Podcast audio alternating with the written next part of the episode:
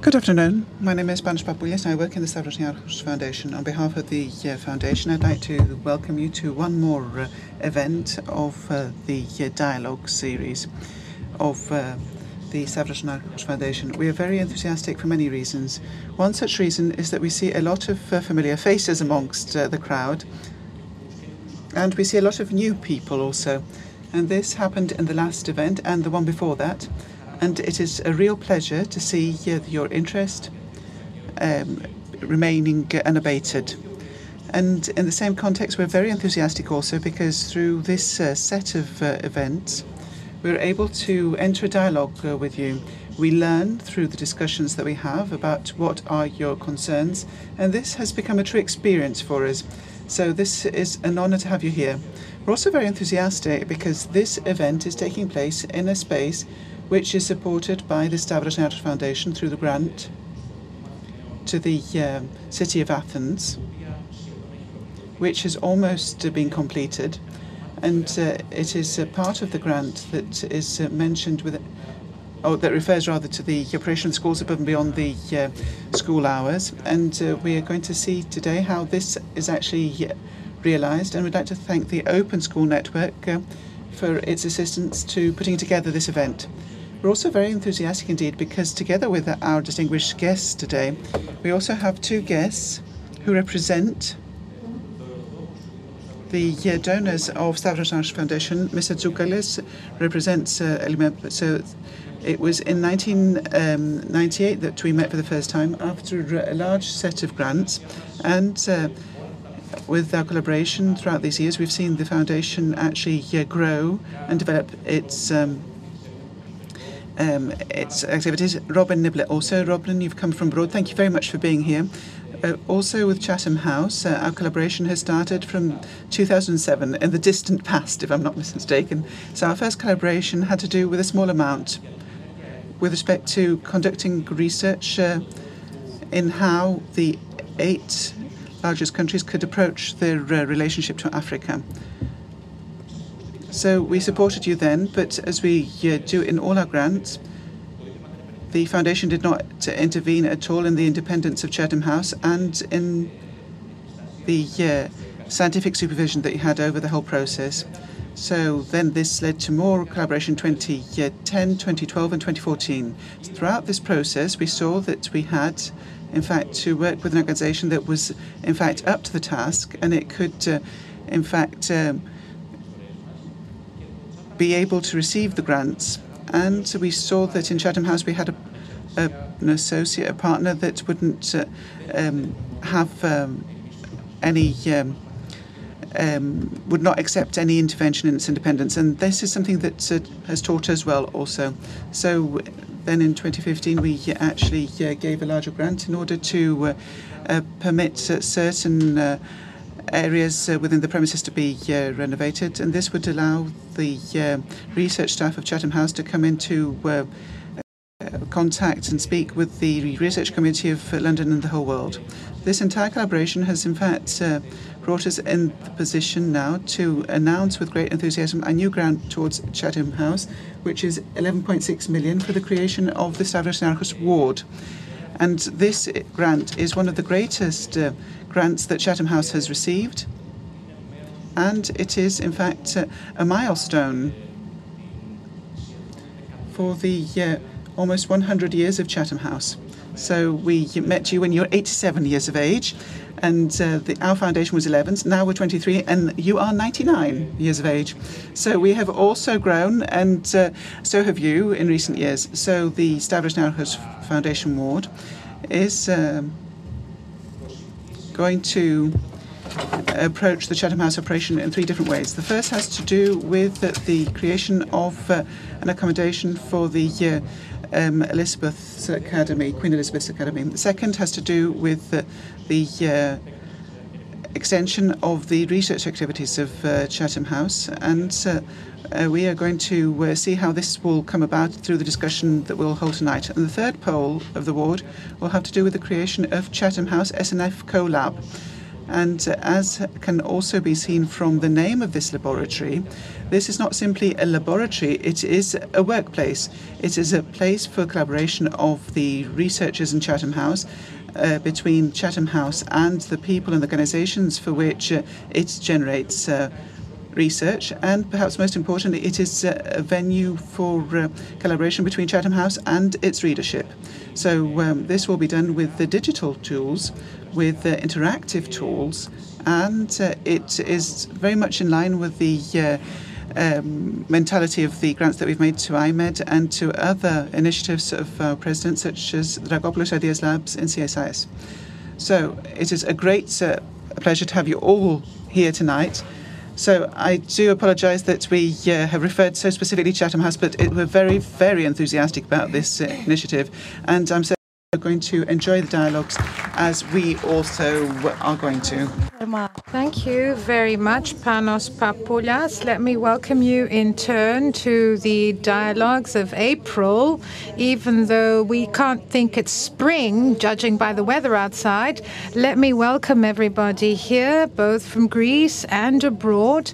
And each of you will tell us where you're from, where you came from, so that we can talk about Europe in general, so that we can talk about this vision. And many say that this vision is being threatened. Others say that it is falling apart. There are cracks and they're quite big. And there are others who still keep fighting in order to keep uh, Europe united and even have it grow. We know that there are countries that wish to join the EU. And of course, in a month from now, we also have Euro elections. We're in the lead to the Euro elections. So it's good to turn to the citizens and not just see the policymakers, but also how citizens perceive what is happening. And let us not forget that it is the citizens who will go and vote and determine the outcome of the European election. So we'd also like to welcome those of you who are watching through the uh, snf.org website, uh, live uh, streaming. We're waiting for your questions and comments and queries. And of course, we expect questions from the audience here, but also uh, through the website snf.org. So we want you to take note and we will then pass on your questions to the speakers, to the panelists. So we have Mr. Tsoukalis with us. Uh, thank you very much, Mr. Tsoukalis. Uh, he is uh, the director of ELIAMEP. We also have Dr. Robin Niblett. And thank you so much uh, for, for coming from the UK. We have a lot to talk about.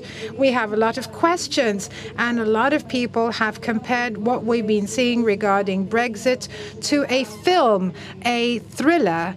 And uh, you know that every episode is very interesting of this series, particularly uh, as rela- in relation to the House of Commons. And uh, let's see what's happening. In London, what are the what will the consequences of Brexit be for Europe? And let us also think of the role, the role of the UK in the European elections and the, uh, aftermath. I don't think we need to introduce Mr. Varotsos, the sculptor. Mr. Varotsos, you'll help us uh, look at culture and the cultural approach of EU member states, because quite often we talk about the economy. Of course, here in Greece, uh, because of the crisis, uh, uh, this is something that everybody talks about, but we also have Italy as well. And Italy is the bomb that everybody hopes won't explode and uh, blow everything to smithereens. But we're talking mainly about uh, Europe in economic terms. And let me also say that uh, what we uh, see might happen has to do with a, a united Europe, a single uh, economic union, and so on and so forth. So the question is, are we united? Can we talk about the economy? We also have Francesca Paci, the journalist from La Stampa. Thank you very much for coming. And I think you can tell us exactly what's happening in Italy. You know better than anybody else. And we'd also like to welcome Nicolas Biquet. I hope I got Bekeve. I, I don't know if I pronounced it correctly. Uh, Mr. Becuwe is Senior Director of Kantar In Brussels, and uh, you uh, have, uh, you know more about figures, but you also are able to carry out an analysis because actually you also know what's happening. You carry out surveys, so you also know the trends, the trends that are developing, not only in relation to key EU events, but also when they actually lead to very important events such as the European elections, for example, which are due in May. And we also talked to Kostas Tsoutsoplides, who is uh, the uh, press officer of the Office of the European Parliament in Europe. He is at the heart of events, at the heart of developments. And of course, this is something we need to discuss further. And I've already discussed this with our panelists. So, hello from Athens. I, we can't hear you. We can't hear you there. There's no sound. Anyway, I hope we'll be able to connect soon. So, as I said, uh, we keep saying that the, the, uh, Brussels is the heart, the beating heart of the EU and Strasbourg. And we said that for us, the center of all events was Berlin. And uh, maybe we're talking a lot about the heart and we've missed out on all the rest. So, maybe we need to look at the rest of the body, not just the heart. So, I'm just uh, asking some questions, throwing questions at the panelists. So, tell us when we're ready to make the connection. So, very briefly, I'd like to talk about what we already know, what we've been listening to, and what is being widely discussed. Sometimes it's superficial, and sometimes there's an in depth analysis, i.e., what are the main problems, what are the biggest challenges, and what are the dilemmas that uh, EU has to face, and why are the up and coming European elections so important? On the one, we have Brexit, we have the Italian economy, we have the migration and refugee crisis, which since 2015 led uh, to many uh, parallel, if you like, uh, tracks in uh, the EU. Mr. Tsoutsoplides, can you hear us? I can hear you loud and clear. I don't know if you can hear me. We, we can hear you. Hello from Athens. So, hello, hello from Strasbourg. Well, we were talking about the main problems.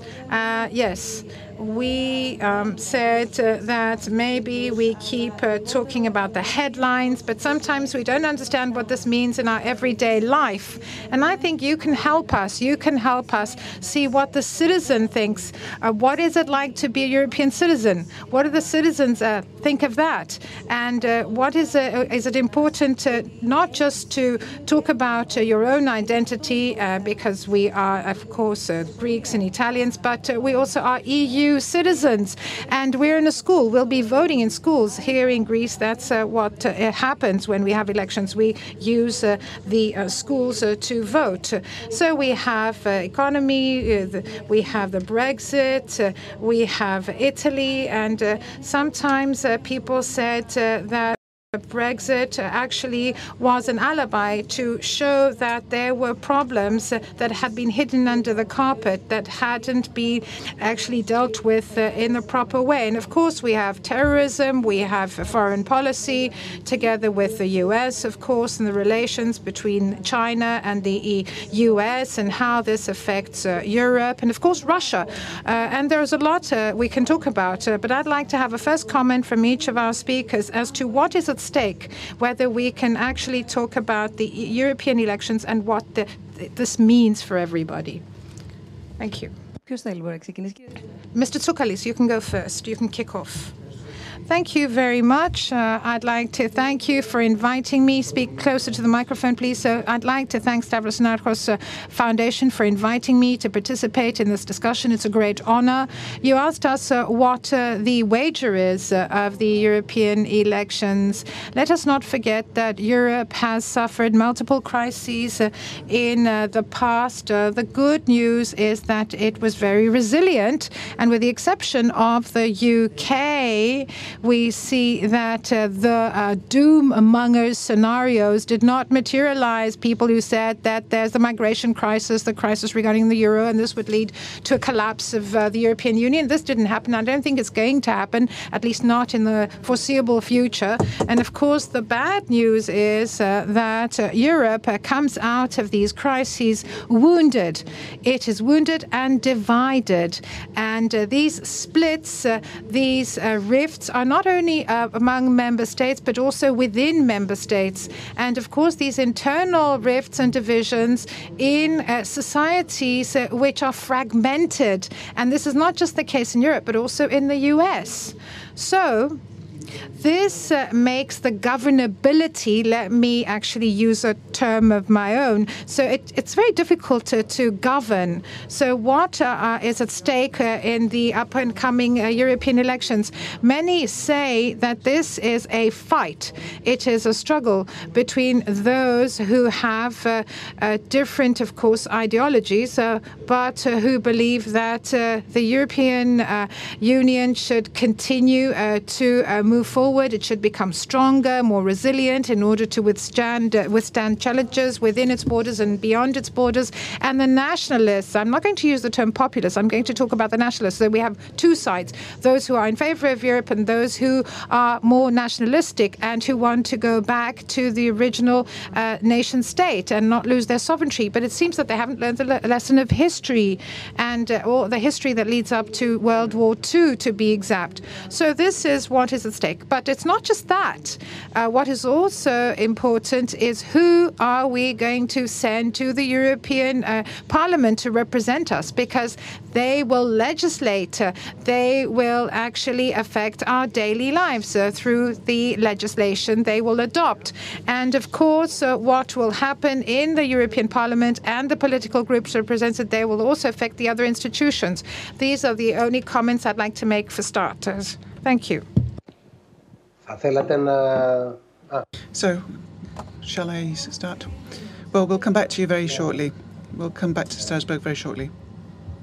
Let me first of all say that um, uh, it's a pleasure to be here again in Athens. I'm delighted to be hosted uh, at this event by SNF, not least as Panos was saying at the beginning, um, at a moment of opening a very exciting new chapter in our collaboration with SNF as well, uh, in terms of Chatham House and the Stavros Niarchos Foundation. So uh, the timing is good institutionally, but I think the timing is especially important in terms of the challenges facing Europe today. And as a, a European, uh, like all of us on this panel, uh, obviously I'm interested as well as concerned um, about the future.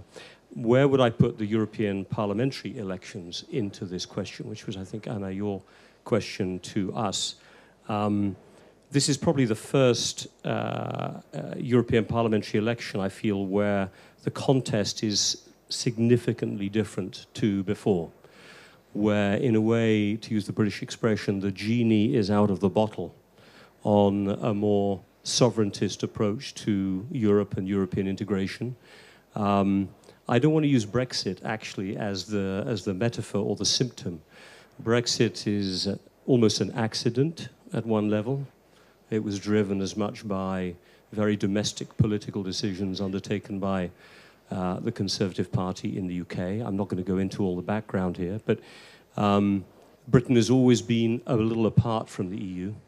Um, when the question was asked, even if the time had been better, you might have had a leave vote.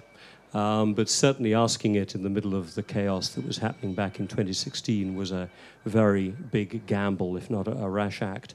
But I don't think we should use Brexit as, as the key measurement of where the EU is going.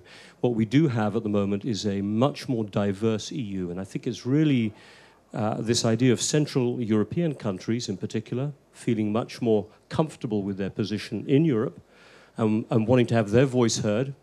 They were countries that joined the EU to protect their sovereignty not to build some great new project of European integration. And they now feel they can speak up um, a moment of insecurity and push for a more sovereign type of European uh, Union. Uh, we have uh, an EU in which the domestic political situation in, in, key member states, not just Britain, but look at France um, with the rise not just of, of, the Gilets jaunes, but potentially the, uh, uh, the much more dominant and persistent position of what was the Front National now the Rassemblement National, um, pushing a very sovereigntist agenda. In Germany, uh, who gave the reply to Emmanuel Macron's very ambitious uh, vision for the future of Europe? Um, it was not Angela Merkel, it was the potential new leader of the center right party, the CDU, AKK, as she's known by her acronym. And she gave a very aggressive line about, in a way, about sovereignty on the fiscal side in particular.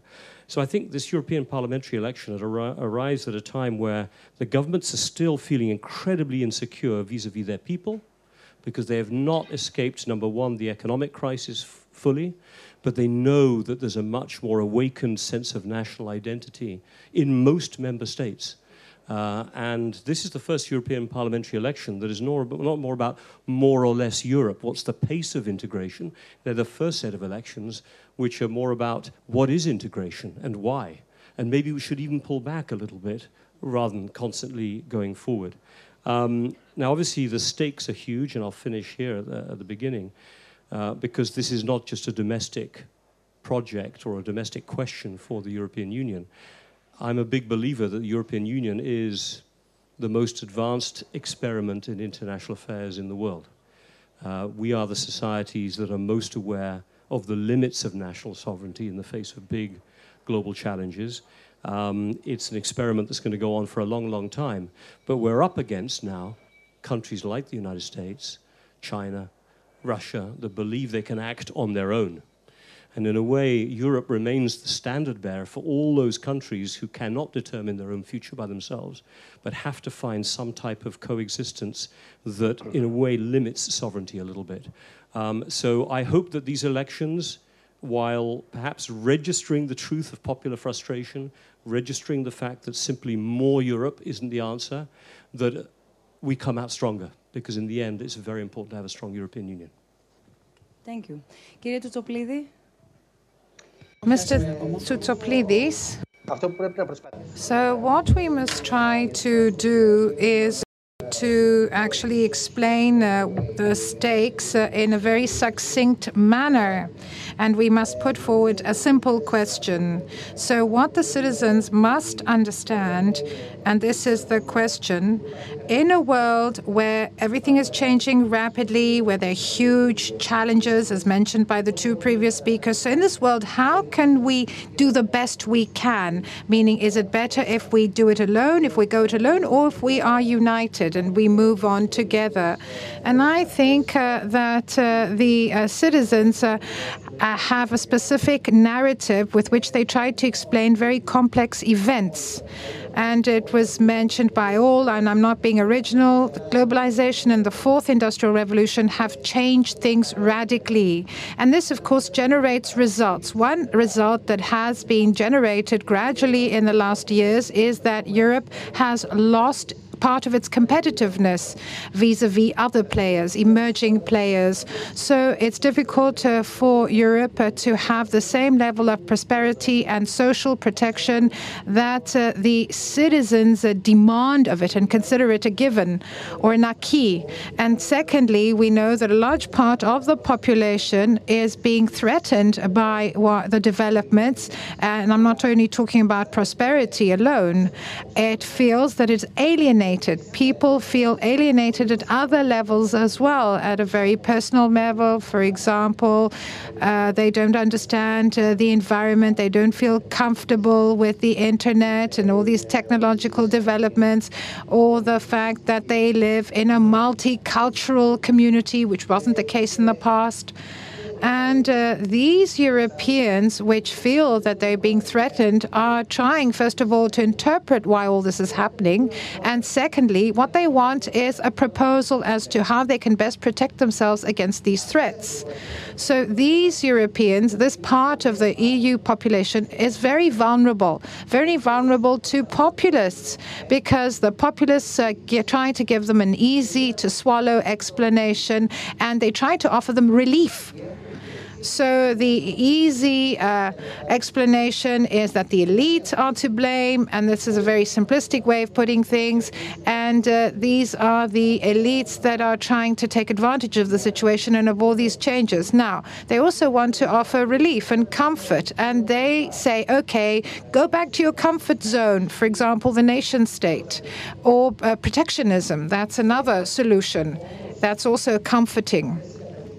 But uh, I think that this won't lead anywhere because this is part of an imaginary context which doesn't really exist anymore.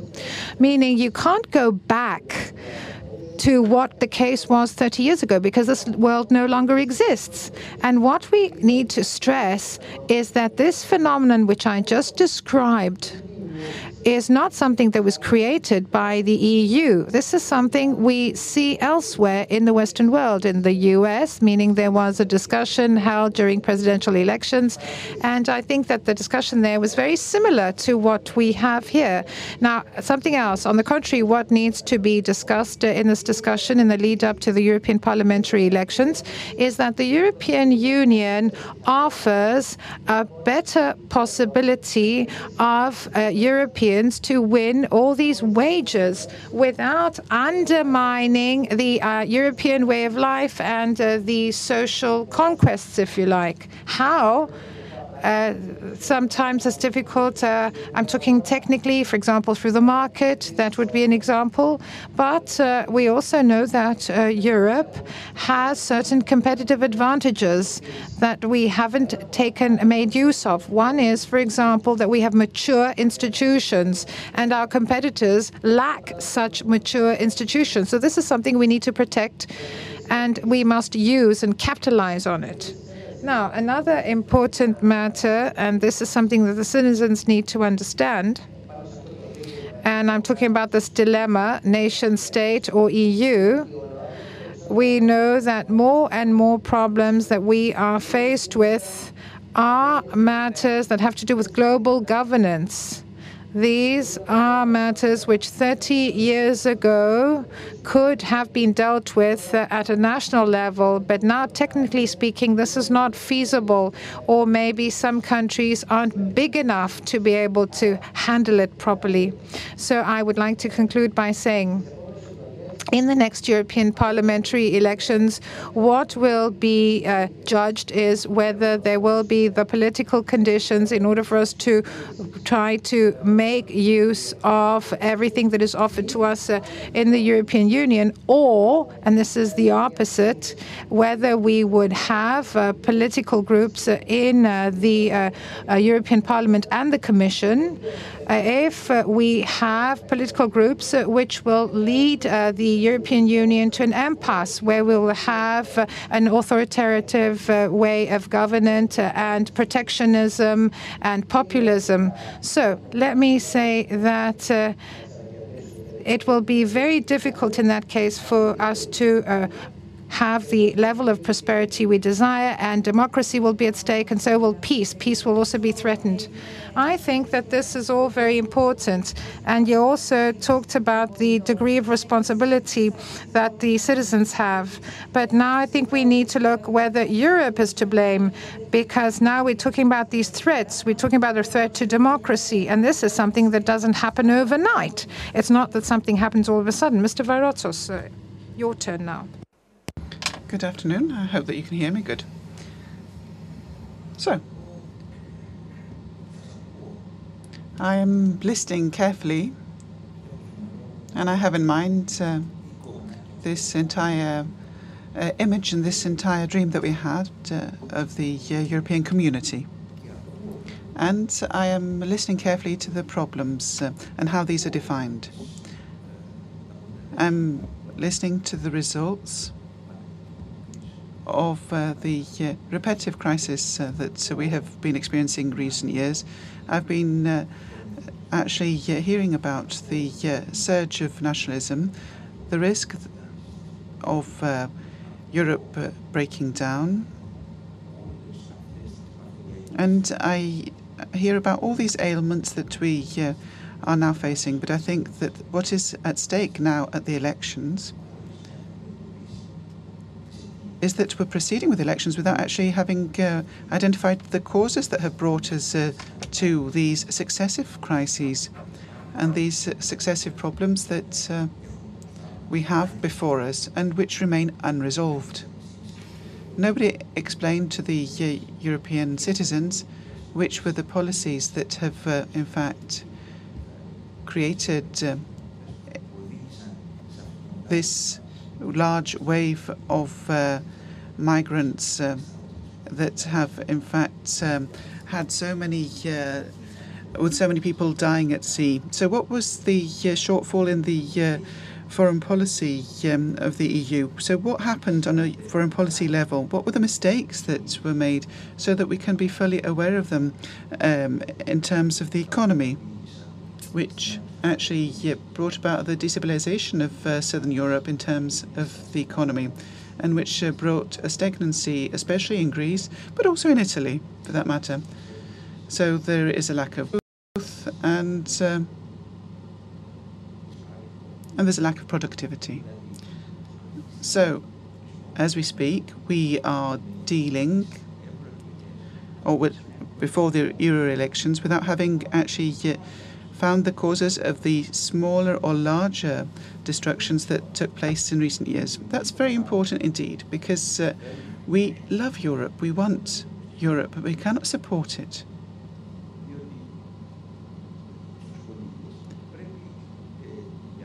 Well, in order to be able to stabilize an idea or an endeavor, it must have a real basis. That means that we have to be able to uh, tackle reality with critical thinking, and that's what will bring us closer to the citizens. We have to understand what the cultural phenomenon is. What is happening now? It appears that uh, Europe appears to be like the Titanic, which is going towards the iceberg and everybody's still playing their violin because we have not perceived the problems as they yet occur. I think this is a truly difficult uh, point in time for Europe. I think that uh, if we don't have a miracle, we will have, in fact, uh, very unfortunate developments indeed.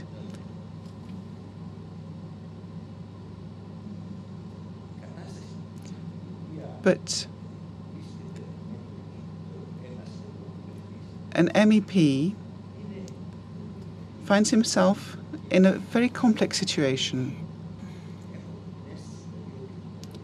And I uh, believe that MEPs are sunk in uh, bureaucracy.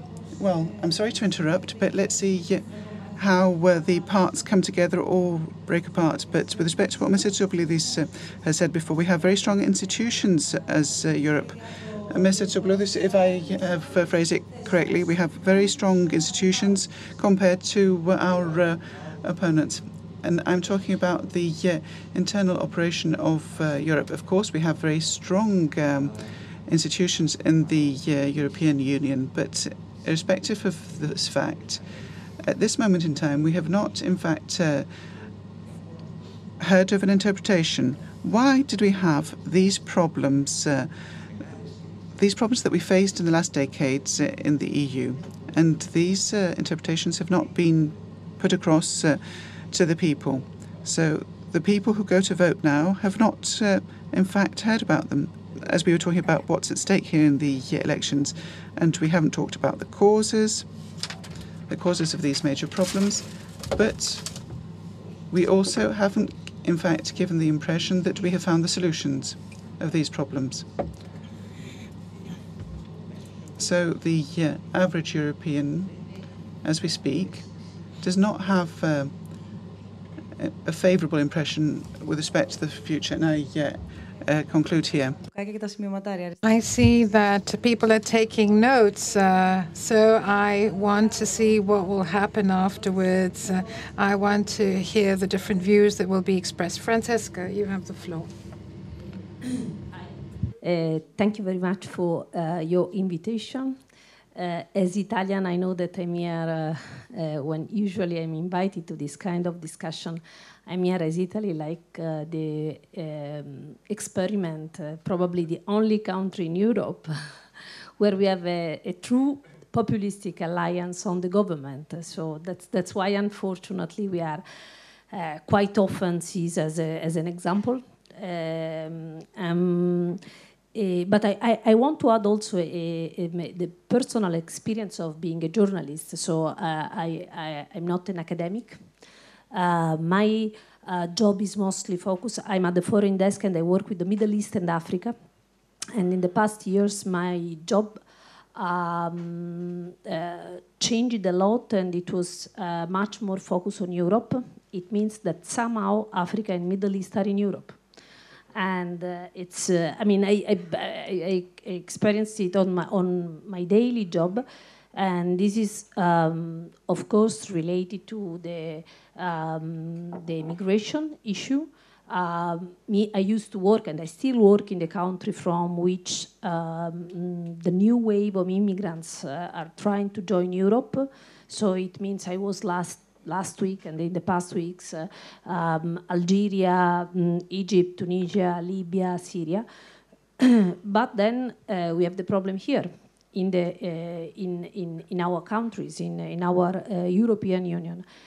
Um, and so this is related to the migration issue. I don't want to call it crisis because I do not believe that the numbers are really um, such as to talk of a crisis, but uh, uh, the immigration issue. Uh, and then there is another issue which is quite important, and it's only partially related to migration, and it's an issue of identity, which is a huge debate, which is very much related to the advent of the national parties and national sentiments and mood. And it's not only identity um, related to the others coming from Africa or Middle East, it means Islam, because that's the word which, uh, which is on the backstage of every discussion on Europe. So it's not only related to Islam, but there is also an issue of identity inside Europe, Eastern and Western Europe. And it's not less important than the other one uh, with Islam in the center. And I would like to add another um, another um, uh, question related to identity, and it's uh, uh, the relationship with China. China is not Islam. China is not our internal division uh, between Eastern Europe and Western Europe. Same stuff, but with different uh, recent history. Uh, but China um, give us the, the, the challenge, which we do believe only as an economical challenge, but it's not only an economical challenge, it's also a cultural challenge, and so uh, it's an identity challenge. Um, so Mm, I mean, I, I, do believe that this kind of discussion is very much important, even if, uh, as a journalist, uh, uh, I want to add something that uh, we have to do now in Italy, mostly, but I do believe in all the other countries in Europe, uh, with policy and perception of policy. And are not the same, but, but uh, the, what, what people seems to be care more is perception of policy, cohesion, coexistence, and what else. And we have to deal with it. Me, as a journalist, and so as, as a representative of media, and uh, but I think all the uh, actors uh, on this panel and uh, in the European institution. The last issue, which is a positive issue, is that as a journalist, again, I want to note that uh, for the first time, European election and so European institution and European mechanism are very much crucial in the national policy. I've never been in 20 years of career, I never uh, worked so much on European election as this time. So the impression is that this time European election count and people care about them. So we have an occasion. That's it. Thank you. Nicolas. Uh, first, um, I'm glad to be here with you. Thanks a lot, uh, SNF, for the invitation. Uh, my name is Nicolas Becuwe. I work uh, at the public division in Brussels of Kantar. Our company is a leading research company, an international research company advising governments and institutions. And we're working for the European Parliament and European Commission through your Eurobarometer surveys or projections on the European elections and the election night.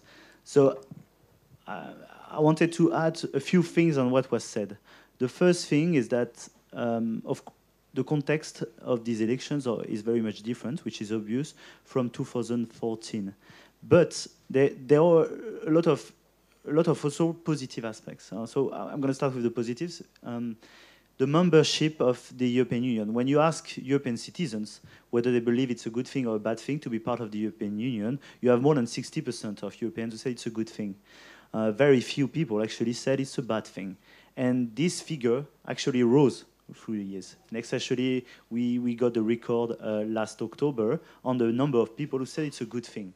So actually, in the public opinion, the European public opinion, um, the European acquis is something that they really much uh, favor, and there is not, we, we cannot see in European public opinion a tendency to leave. And it's reflected on the, the speeches or the positions of the so-called populists or nationalists who change uh, their arguments uh, towards Europe. So it's an important piece of context. The other piece of context is the, the economic crisis. In 2014, uh, Europe, Europe was in deep European uh, economic crisis. Now the situation is better. And you can see that for the first time as well in October, we saw a majority of Europeans, of Europeans who said that the situation of their national economy is good. So that's for the positive. Uh, the other positive I would say is that we are talking about Brexit, and in the Eurobarometer for the European Parliament, we asked European citizens whether, if there was a referendum, whether they would vote to stay in the EU or to leave the EU. And Μία διακοπή, συγγνώμη, αλλά θα πρέπει να αποδεχτούμε. Uh, I'm sorry, we have to leave, allow Mr. Tsoutsoplides to leave. Unfortunately, we didn't have more time because we have a lot of uh, questions that remained unanswered, and we're receiving a lot of uh, uh, questions with respect to the position of the citizen and how they can, in fact, uh, um, increase their trust in um, the. Um, European institutions. But uh, unfortunately, we don't have uh, a lot of time from Strasbourg. We have come to the end of the allotted time, and we'd like to say thank you and goodbye. Thank you. Uh, I must say this is a very interesting debate indeed, and I'm going to follow you. Send us a message then, and uh, if we put the question, please give us the answer. Thank you so much. Thank you so much. Nicolas.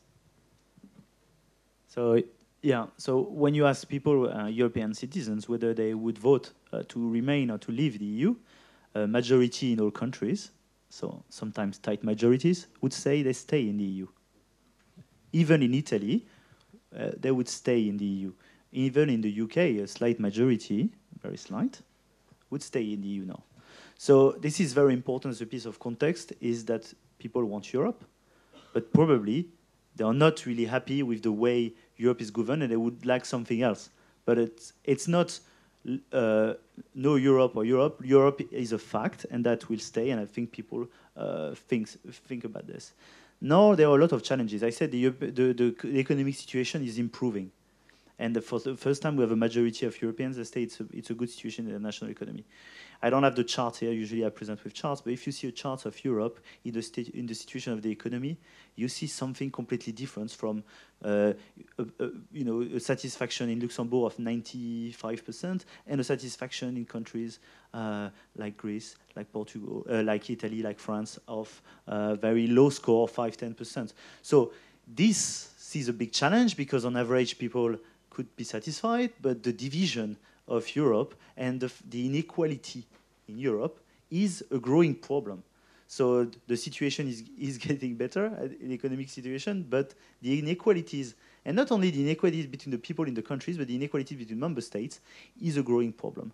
The other challenge is immigration. So we talk about it. There was the, the the, the, refugee crisis in 2015. We know that this crisis is now over, but in people's mind, it's still the main issue of Europe by far, um, more than other issues. If you look at, at national issues, it's more divided with unemployment, uh, uh, social issues, economic issues, and immigration. But at European level, it's clearly the main issue. And people want more of Europe on this. They probably want more, more cooperation, and that's where people are divided is which way this, poli this, this policy uh, should go. But these elections also reflect um, something that is very important is the problem of trust in institutions and especially in political parties. This is a growing issue, and this is something that is uh, a real problem because people, citizens, do not relate anymore to political parties. And for European elections, they are not going to only vote uh, about Europe, they are going to vote for a political party. And this mistrust of political parties uh, is going to is profoundly changing political systems with the emergence of new parties, not only uh, populist. Uh, it's changing the traditional system to a more first volatile system where people are moving from parties and also a more fragmented system. And this leads to the next European elections where it used to be uh, easy to find a majority between the largest uh, center right party and center left party at European level.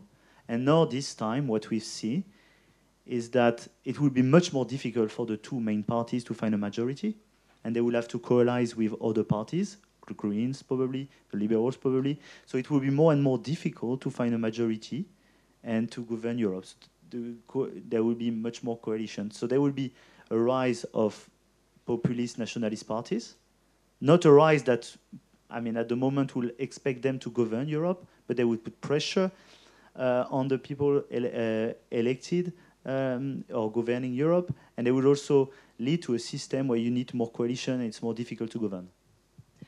Thank you. Uh, θα γυρίσω στο, στο Brexit. I'm going to come back to Brexit now. I'm going to come back to Brexit.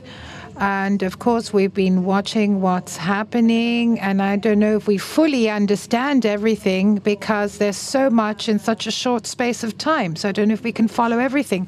But let's try to go away from London in the case of Britain and let's see if, uh, from a journalistic point of view at least, uh, I think uh, that this was considered a reason to disrupt even the French German axis. And I'm talking about the last summit. And uh, my question does not aim to looking at every little detail uh, regarding this matter, because here in Greece as well, we wanted to learn all the agendas and everything in relation to all the politicians. But is there such a risk? That's the question. And is this risk that great that actually uh, puts pressure and threatens the EU? Thank you.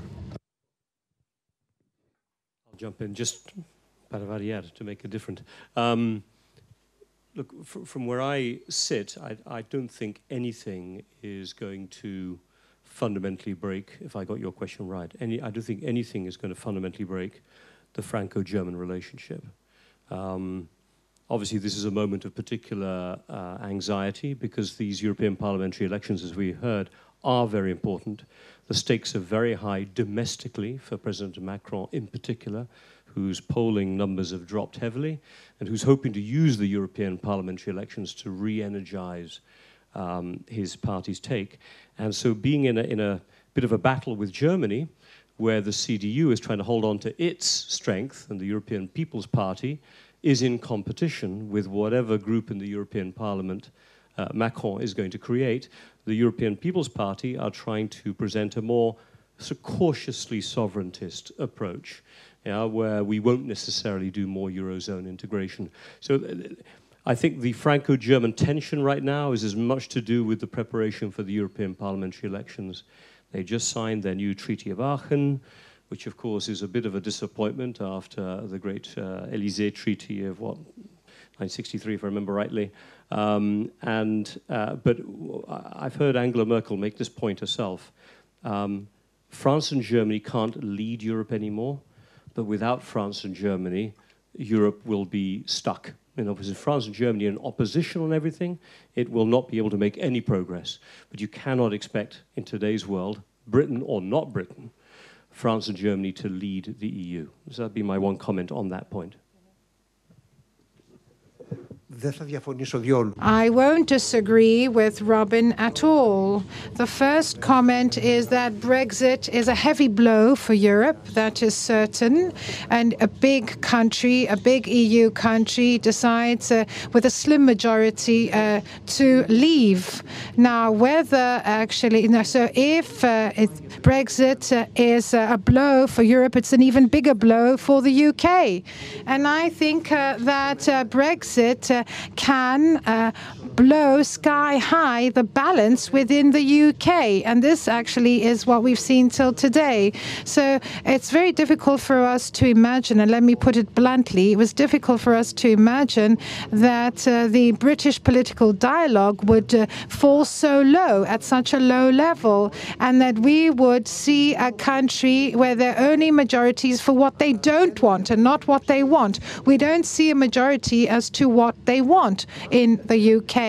Another important comment is that contrary to predictions by many, including President Trump, as it seems, Brexit worked as the most unifying factor for the other European countries in the last years, meaning EU 27 were united. And because they were united, the correlation of powers between EU 27 and UK was uh, uh, imbalanced, if you like, uh, for the UK.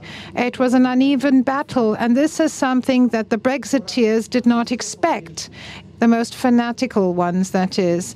Now we also heard about this tension about between uh, France and Germany, and there was a discussion whether the extension of the Brexit would be three months or six months. I don't think that's important. I really agree with Robin.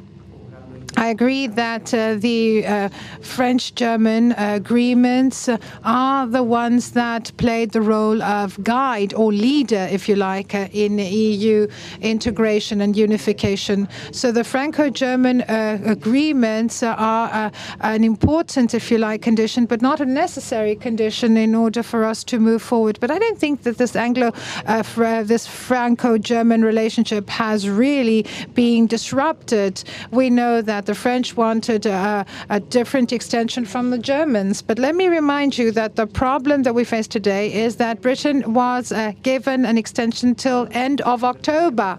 Now, if uh, uh, Britain decides to make use of this extension, it is then forced to organize uh, elections. And I'm talking about the fact that it has to prepare for European parliamentary elections. And this is rather crazy because you know know that Britain will prepare to send MEPs to the European Parliament who won't be able to stay there for more than a couple of months. This is humiliating. It's bad not just for Britain, but for the rest of the EU as well.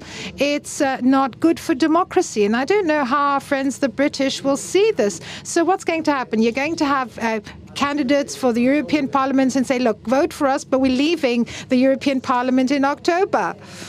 So you said something in the beginning, Mr. Tsoukalis, and I'd like to ask the following question. In the last three years, as you yourself mentioned, Europe seemed united. It stood united. And uh, you saw that in the case of Brexit, the EU 27 were more united than anyone had ever expected. So let us assume that there will be no domino effect that many had foreseen and that no other country will follow the example of Britain.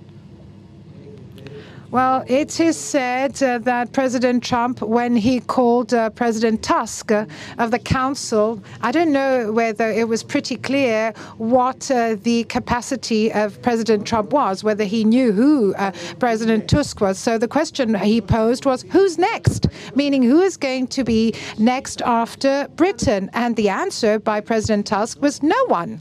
And let me remind you that the tragedy of Brexit, meaning what's been happening in the last three years, has forced even people like Madame Le Pen or Mr. Salvini no longer to talk about exit because they realize that no one wants to follow the example of the UK. So it acted as a deterrent, a deterrent uh, in the case of uh, extreme, if you like, uh, nationalists. And I'm uh, happy to beat up on the UK plenty. But um, just two quick comments. Uh, it strikes me the EU is very good at being united when it defends. It's not so good at being united when it wants to go forward. And Brexit is a classic example where the EU had to defend itself and it has circled the wagons very effectively. Whether it'll be able to help design a better future relationship, what it can do on Eurozone integration, this is where the EU finds it particularly difficult. And I think the EU is probably as divided as Britain on the forward agenda, even though I think it's quite united on protecting what it's got. And some of Nicolas' figures, I think, confirm that. Second quick point. Um, yes, uh, you know, the UK, this is quite a spectacle, Brexit, right now. Although I think it's quite a good spectacle of parliamentary democracy, I might say. Most of the battle is taking place inside Parliament. Um, and it hardly surprised me that we don't have a way forward because the country is divided. But it's divided in a really important way. And I think this gets a little bit to Nicola's comments and maybe some that Costas here made as well about identity.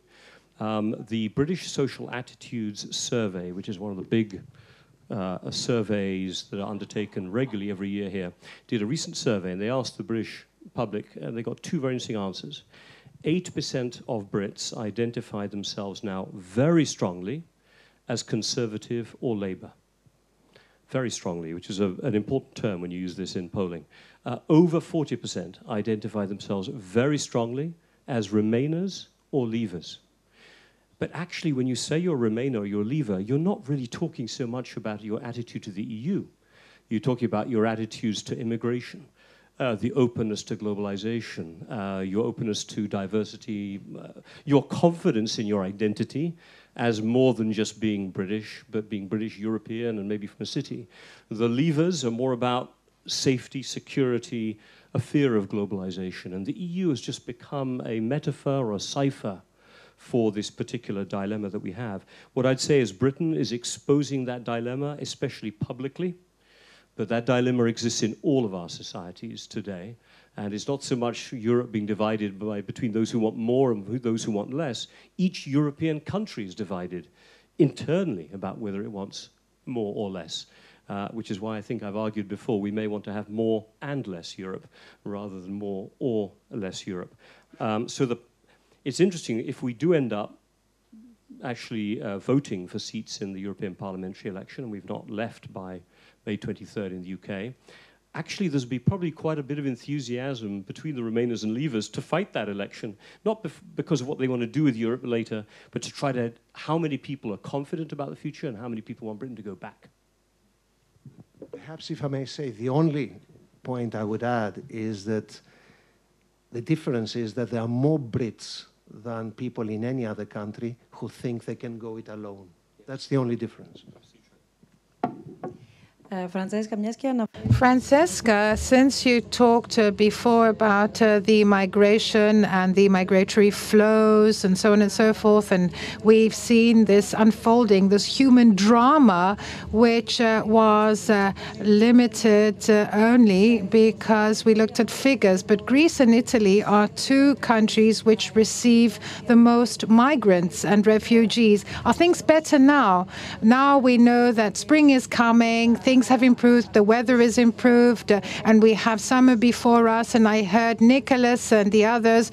Nicolas uh, told us about the different categories and the different sectors as uh, to how the European citizens feel and uh, what they think. But this also has to do with the geographical location of a country and each uh, the problems that each country faces. So tell us now what's happening in Italy. Give us the view of Italy, but also uh, because you're a journalist. So tell us uh, whether this uh, whole story, this human drama of migrants and refugees that we see unfolding before us, and some said that Europe didn't actually do what it should have done, and it didn't live up to expectations. So four years down the road, we see that there are some policies in place.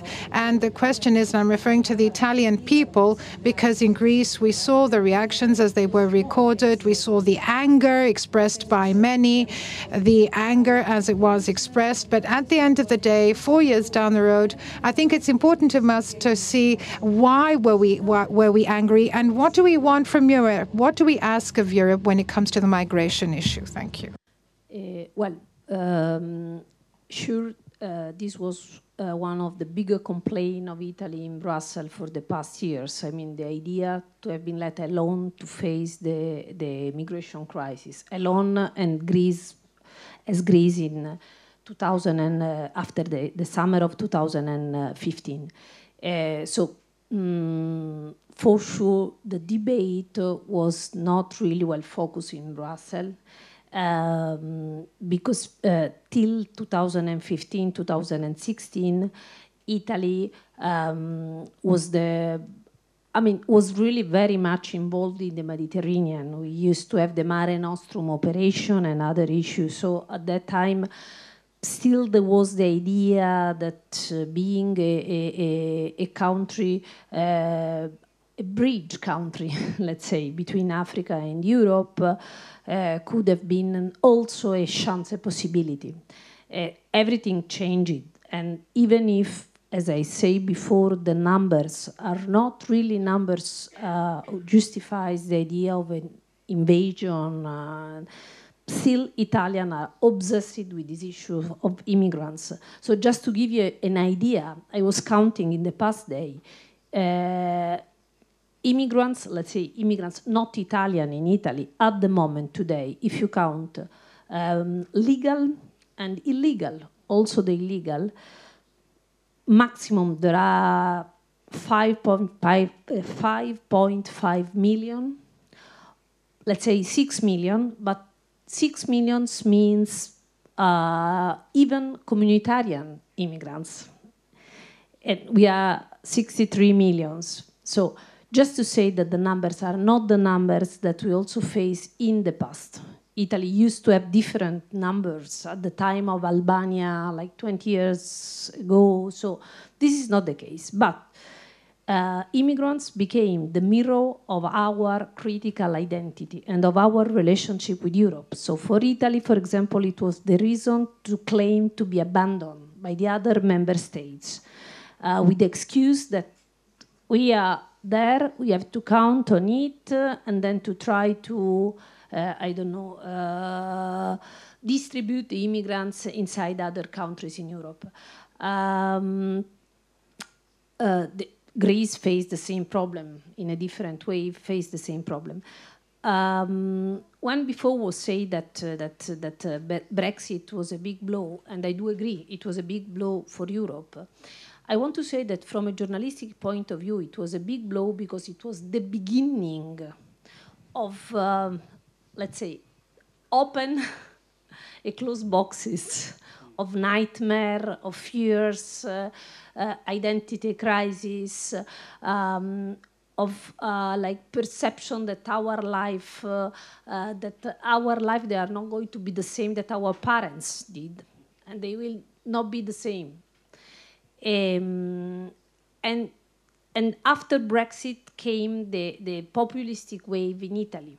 And if you want to understand how the, the, the, the let's say the, the, uh, the, the, the road was, just to follow Steve Bannon, which used to be the advisor, Trump advisor, and is now more in Europe than in the United States, he created a movement uh, which is supposed to be a kind of movement to connect, a network of populistic movement in, um, in Europe.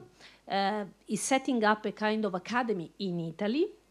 And if you look at the activity of Steve Bannon, he started from UK, Brexit, then moved to um, France, for um, the Rassemblement de Marine Le Pen, and then he arrived in Italy. And this, like, I think that he, most of his time now at the moment is in Italy. Um, how it is related to, to immigration? It is strongly related to immigration because we were mentioning before the relationship between France and Germany. I do believe that there is another critical um, axis in Europe now, and it's the axis between the tension between France and Italy. Not because Italy, it's, I mean, I don't want to say that France and Italy relationship or tension are at the same level than um, France and Germany relationship, but uh, just to say that when we talk about France and Germany relation, we are still talking about European institution and establishment. The new axis is establish, uh, anti-establishment versus establishment. And from this point of view, Italy and France critical relationship are much worse than the France and Germany relationship because it's anti-establishment versus establishment and it's anti-establishment in a country which claim as an example and a true example to be abandoned by Europe when it was to share responsibility about immigrants. So it's critical, it's hugely critical. Uh, as I say, it's a perception, are not true numbers, but what we are facing today, it's a growing not Euroscepticism, I do agree. Nobody really wants to leave Europe now after Brexit. It's true that it was a deterrent in a way. But they want to stay, majority want to stay in a different way. And this different way, it's a way which is much more at the moment, yeah, but it's much more, not it's a much more Salvini way or Orban way, or and and no, what I want to say is that they create a relationship. For example, uh, we tried as a journalist to make um, uh, fall into contradiction the position of different populism. For example, about immigration. Well, Salvini want to close the border of Mediterranean. It's impossible, as you can understand, but still, um, to close the, all our uh, show in Italy. Uh, and then the answer is yes, but uh, your um, ally in Europe, for example, uh, Poland and Hungary, they don't want to share the, the quote of immigrants arriving in Europe. And the answer is yes, they don't want to take nobody from us. But we do agree that if we close the Mediterranean and they close the Balkan route and the other close the other route, we can live better in a fortress Europe. So they do share a common idea on immigrants, which is about fortress Europe. And as much as we try to find the contradiction, the contradiction come back against, uh, let's say, the, the, the side of uh, uh, a more uh, open and uh, cohesive Europe. Uh, so that's that's the, the, the, focus, in my opinion.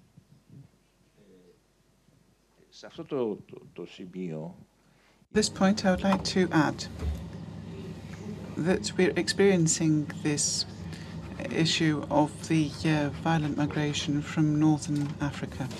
I said it uh, before also, but nobody explained and nobody sought or did not inform or did not uh, actually uh, become aware within Europe the reason uh, behind it. What was the policy that brought all these migrants from North Africa.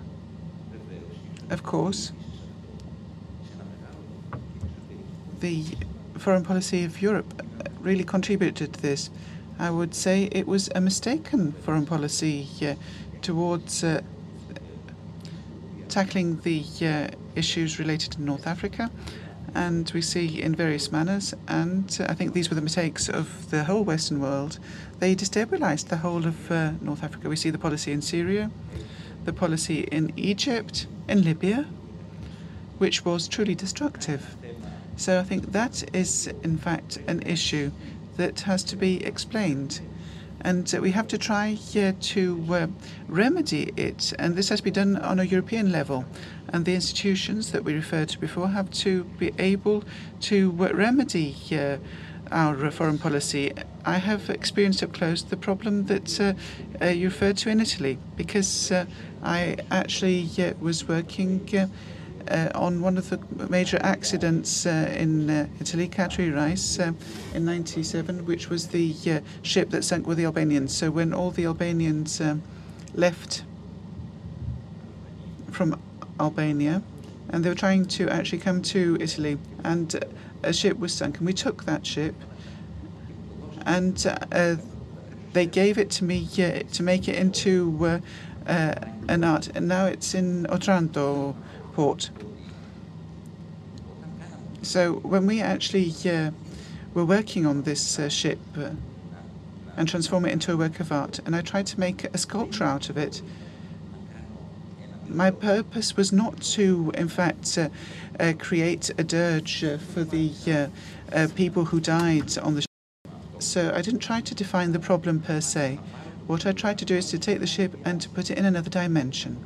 So I wanted to make it travel in the dimension of art, so as to uh, keep the memory alive, but to be able to evolve also. In Europe, we confuse the meaning of development and the that of evolution. So that means that we are, in fact, confusing these two concepts. We don't speak openly yet as to how the uh, policy and uh, uh, how powers have uh, shifted from the political to the economy. So uh, we see that um, when economy has to exert policy, it goes towards technology, but the development of technology has uh, no uh, uh, moral compass. And we see that we are now experiencing a destabilization, a destabilization of a dream that we experienced in Europe and uh, worldwide. And that was globalization with the positive Western aspect. But now we feel that globalization is becoming destabilized in Europe where we haven't actually put these major issues up for debate. And uh, we haven't actually attempted to tackle them. And a lot of the phenomena that are occurring, such as uh, the um, uh, problems of uh, France with Italy or the issues between France and Germany. So now we're talking about um, a shift of uh, the power from the European Parliament towards the Parliament of a nation state, which uh, controls uh, and exercises policy. So. Um, so we always wonder what happens in Berlin, because Berlin is the leader. So there are always the leading states, but here we have a cultural problem, and I'd like to underscore this, and I would like it to be heard in this meeting, this wonderful meeting of ours. It is a cultural problem that is not dependent upon economic matters. What is Europe? What did all these uh, states do? What did these 27 member states do? We took our flags. That meant, uh, in fact, uh, our very cultural existence, and we, uh, in fact, gave it as a legacy, as wealth to uh, Europe. So this was, in fact, a legacy that we hoped would be able to tap into the diversity of the various nation states. This Western Renaissance approach. Uh, it would be able to tap into the diversity of the south of Italy. It would be able to uh, tap into all diversities. The European Union has, in fact, uh, been actually uh, simply analysing and trying to find what is rationally correct. And they tried to apply the objectively correct in reality. So often we see that this brings about uh, destruction, and we've had two world wars that have, uh, in fact, uh, arisen from this. And I'm trying to refer to the cultural aspect of this uh, problem. So it is trying to use all its cultural potential in, in this direction. So now we have not actually worked upon the uh, synthesis, upon bringing the forces together. We have worked analytically. We have been seeking the truth. So, what is the orientation? I don't want to interrupt you, but you've actually uh, brought me uh, closer to uh, a subject uh, that I wanted to broach. It was, uh, in fact, one of your works uh, that was, in fact, shown in Documenta, which has attracted the interest of the Germans and globally. So you actually went there with aposynthesis, synthesis, composition, decomposition. And uh, because we have all the flags there, uh, are we going from decomposition towards composition or not? Well, as uh, the previous uh, speakers have also said, it happens to be the case that now all the panelists here are, in fact, very pro Europeans. So, from what I've understood from what has been said, we're all very much in favour in this dream because I think it's a dream. I think it is uh, uh, deterministically true that Europe must exist. deterministically speaking, Europe has to be present. I don't believe it will break up. No, I don't believe uh, that to be the case. I don't think that you do either. But we have to determine and define and understand what are the ailments that have brought us to these racist governments in power, or the ailments that uh, create these centrifugal tendencies within the uh, European Union, which might actually lead to it breaking up. And uh, you talked before about uh, Brexit, but this is not simply uh, an ailment that afflicts uh, uh, Britain or a specificity of uh, Britain, but I believe that the European Union in its entirety is also to blame for Brexit. So I think we should actually share the responsibility because we talk about uh, Britain as a special case. We say the UK is uh, in shambles, but this is wrong. I think the responsibility for Brexit uh, is uh, something that um, can be lain at the doors of uh, both the European Union and the Brits. So, how did uh, Berlin react? Well, I think it shocked them a bit, but for me, it was something that was normal. I wanted to uh, show what I described before that we gave us our flags, so we gave our culture, we gave our cultural strength and power, everything, and they let the flag fall. And the flag broke. So I uh, created glass uh, flags, uh, I put them on the floor, and I broke them with a hammer. And we saw all the flags of the EU broken on the um, floor. The shock was huge, and there were a lot of uh, programs on the TV, uh, and there were uh, a lot of interviews because the Germans themselves are very serious because uh, they do have the capability to uh, think critically and perceive reality. So they all perceive uh, in Central Europe that is the they all perceive the problems that we have, which are major, they're huge, and. Um,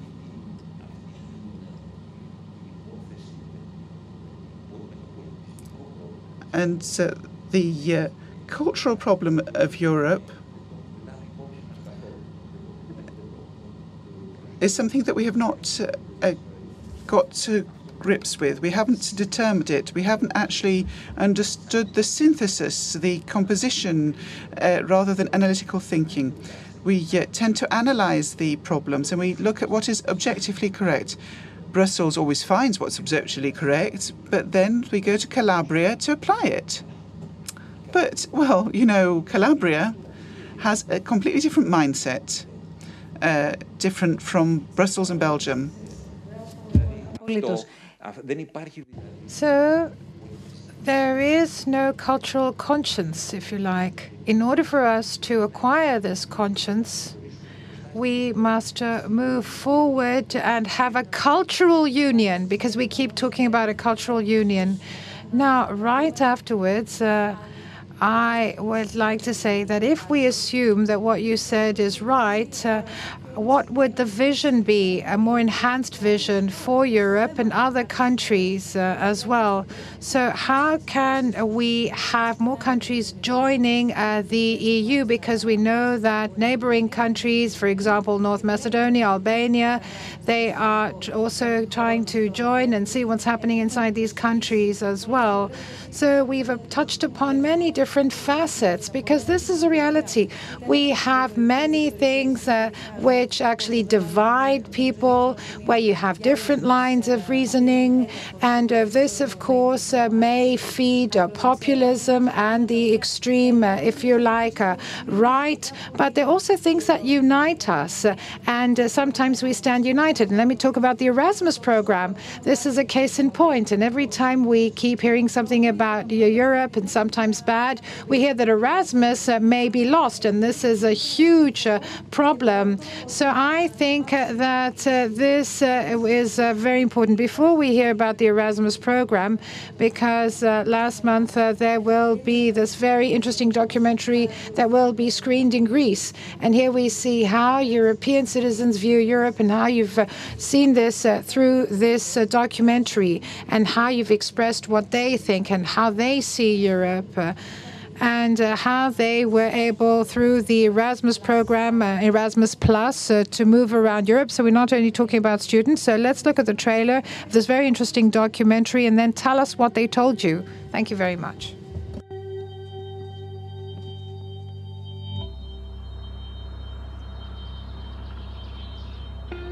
Bonjour. Labadiana. Comment ça va? Venez-vous d'Europe?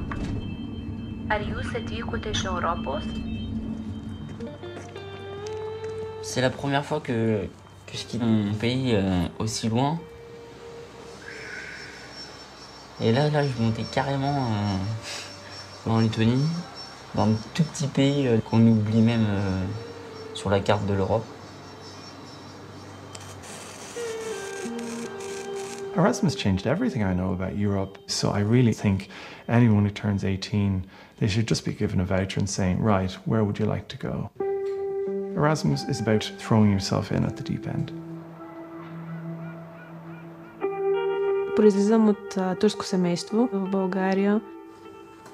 Този обмен Еразъм, този стаж тук а, в тази болница, мисля, че в Франция би ми бил един плюс а, за бъдещата ми кариера като хирург. Бих дошла да работя и да живея тук. J'ai eu la chance de pouvoir partir en 87 en Irlande. C'était la première année où il y avait des échanges Erasmus. Donc on a été 10 Français à débarquer à Sligo. Je ne sais même pas où c'était Sligo. We noticed two white French cars driving around Sligo town. And Pascal moved in to the house next door to where I was renting. And of course, uh, he's nicer when the lady near you is good looking. La nationalité, pour moi, n'a plus du tout le même sens qu'avant. Questa sensazione mm, di identità italiana non, non ce l'ho proprio più, non ce l'ho. E fino adesso mia madre dice maldita sei all'Erasmus. Mi ha rubato il figlio, ovvio. This is the first generation of self-evident Europeans. They have Europe, but how much do they really believe in it? Αυτοί κάποια κέντρα θέλουν μια Ευρώπη πολυκοσμική. Εμείς οι Έλληνες δεν το δεχόμαστε αυτό. Ich bin 19 Jahre alt und ich komme aus Deutschland. Ich habe mich dafür entschieden, äh, einen europäischen Freiwilligendienst in Griechenland zu machen. Wir ähm, bieten Englischstunden und Deutschstunden an. The refugee crisis has stretched the limits of capacities of European societies to deal with the other, the different. And there is a significant minority in our societies who feel that European integration is no longer in their interest. Just close your eyes and uh, relax. The Erasmus dream is rather a sort of self serving dream of the European elites. It's sort of Soviet in its attempt to create a kind of European man and woman who tend to favour mobility and autonomy. They tend to be comfortable in the modern world. They can fit in pretty well anywhere. The most important about Erasmus was that you understand that you're also dependent on the other one. If people do not do things together, they're not going to know each other. And from this point of view, there is something positive about the crisis. The crisis forced Europeans to be interested in each other.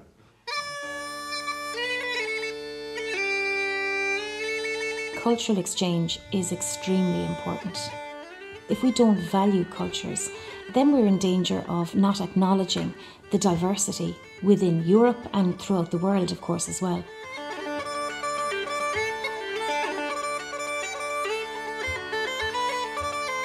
I don't think there is too much diversity in Europe. On the opposite, I think uh, we need much more diversity in Europe.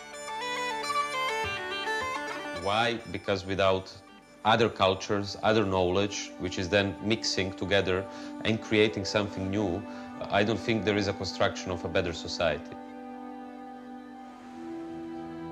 So we've built this great generation of young people, but now we have to reach the other parts of our society with the benefits of the European experience. So what we need is not less Erasmus, but more Erasmus.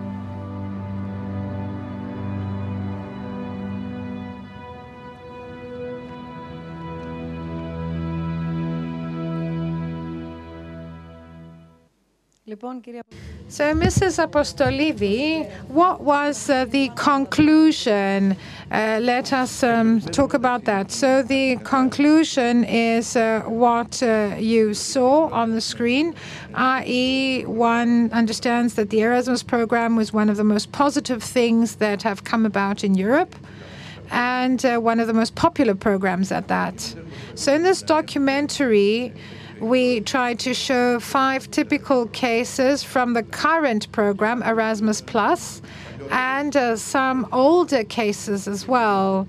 So we see how their experience changed the lives of the people who participated in the Erasmus program. Now, regarding Erasmus Plus, the current stories, well, the advantage is that. Uh, European Union has a very successful program, the Erasmus program, but up until now it was only about uh, youth exchange uh, at the university level. So they're trying to open up this uh, Erasmus uh, and reach other parts of society. And uh, Umberto Eco once said in humor that all taxi drivers in Europe must actually take part in the Erasmus program first and then become taxi drivers. So I said this uh, um, uh, because I wanted to crack a joke, if you like. But uh, there are also other important things. Uh, I'm talking about uh, a group, for example, of French uh, people who actually are studying in vocational colleges. For example, somebody wants to study welding and he ends up in Lithuania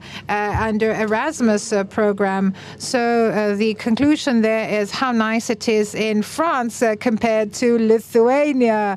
And of course, uh, he saw that uh, things are very different uh, between countries of the European Union. Now, the important thing uh, is that you have a unique experience when you participate in the Erasmus program, meaning you have people from different countries who actually see what it's like to live in another country and work in another country and meet the people of this country.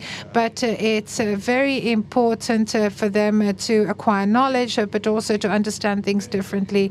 So I think that by living in another country, they change the mindset they understand other things uh, and actually make you think in a much broader and more open manner. This is the uh, positive, if you like, the plus uh, one might get from the Erasmus program. And of course, there's criticism. Some people say that it's a program for the elites, particularly because it's for tertiary education in particular. But the final conclusion out of this documentary is that we don't want to stop and have less Erasmus, but we want to have more Erasmus and to extend it as far as possible. This is a co production. Uh, how many countries were involved in this uh, documentary? This is also one of the good things of the story. So we had uh, an idea. The idea was uh, from Arte, and uh, then this uh, was commissioned to a Greek company, Anemon, and Anemon actually carried it out on behalf of Arte. It didn't give it to a French company or a German company. And of course, then we had uh, the Irish production company, a French production, a Bulgarian production company that all came on board. And whereas we did most of the work, we then asked them to do certain things. For example, uh, we see that uh, there was an Irish crew shooting, and the music uh, was written in Ireland, the mixing was in France, and so on and so forth. And uh, we also had people responsible uh, on the spot, fixers, that is, in order for us to shoot all the different uh, scenes and stories. And of course, we have this whole thing with the language as well, because with the exception of certain uh, interviews of, of, political analysts, uh, which were in English, everything else was in the local language, which means that they have to be translated. When will it be screened in Greece? I don't know exactly when. ERT has shown an interest. ERT is the national broadcaster, but on the 14th of May, we will have it shown on Arte. Thank you very, very much. This was very interesting. So we are going to wait to see this very interesting documentary. We'd love to watch it. And uh, I quickly want to move on because we could go on talking till the European Parliament elections and even after that. But I think uh, that uh, maybe somebody wants to take the floor after having listened to all this. Uh, so I want quickly to have a comment from you, from the speakers, in relation uh, to enlargement. We've been hearing different uh, views, opposing views regarding the problems and who's to blame uh, for the situation. Now we know where Europe is right now, where it stands. The question is, can it become bigger and do people see eye to eye on enlargement? Can it withstand enlargement? We see that it has uh, withstood the test of time. It has been able to withstand enlargement.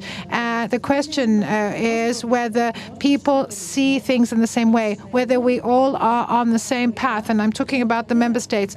Do they see eye to eye with the new members or potential EU member states?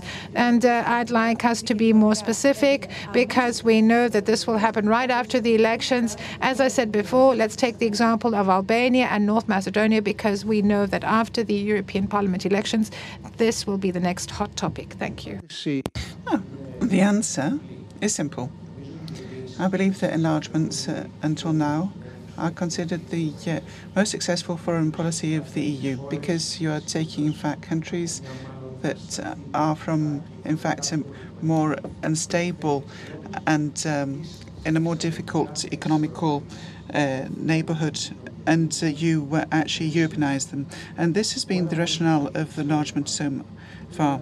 But we see that everything uh, comes with a cost. And obviously, the successive enlargements of the EU, that means the fact that we continuously add new members, had impact in terms of uniformity, any uniformity that might have existed in the EU, but also in its uh, capability to govern itself.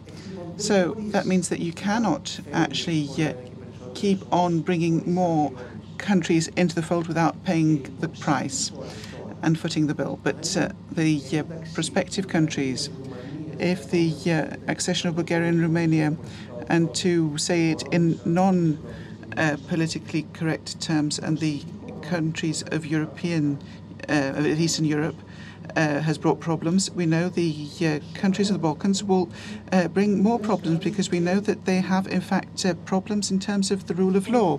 So um, I think this is going to be a difficult choice, and I do suspect that this enlargement will, in fact, uh, uh, happen at a um, will be delayed rather, and we see that the EU will do what it usually does. It welcomes the idea, and then it delays the negotiation. So. Uh, I cannot actually stop myself from saying this because we discussed Erasmus and with respect to what Mr. Varotsos said.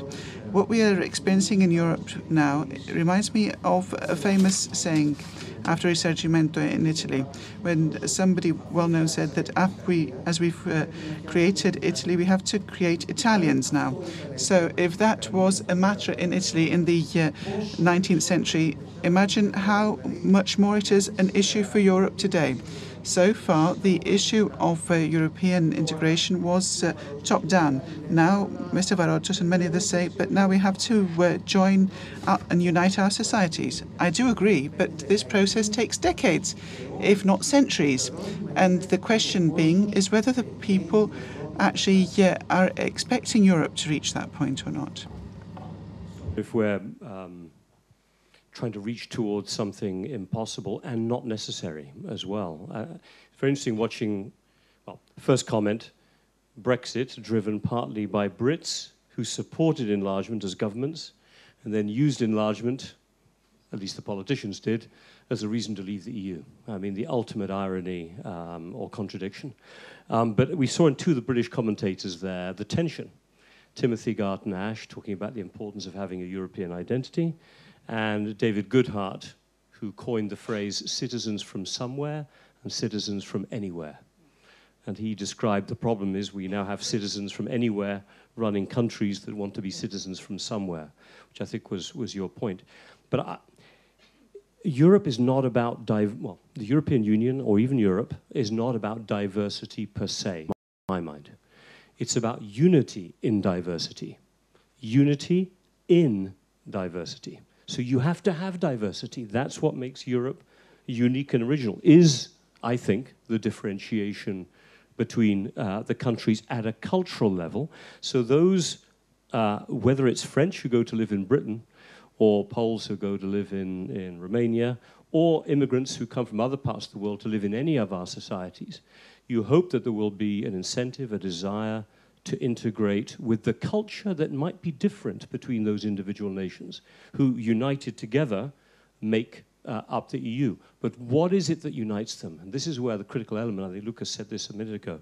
What unites Europe is, uh, in my mind, an, uh, in, an understanding of the importance of limiting aspects of your sovereignty in an interdependent world.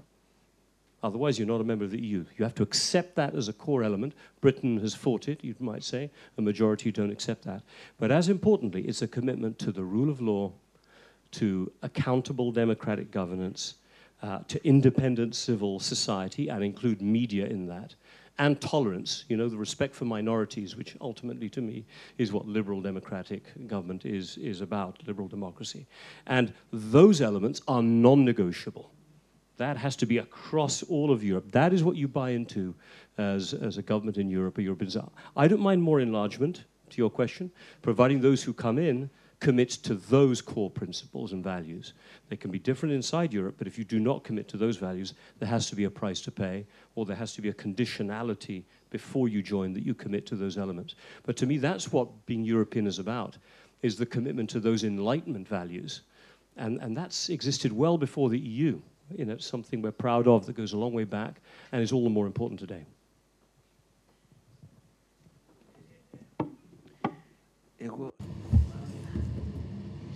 I knew that Italy, when it was created as an autonomous state,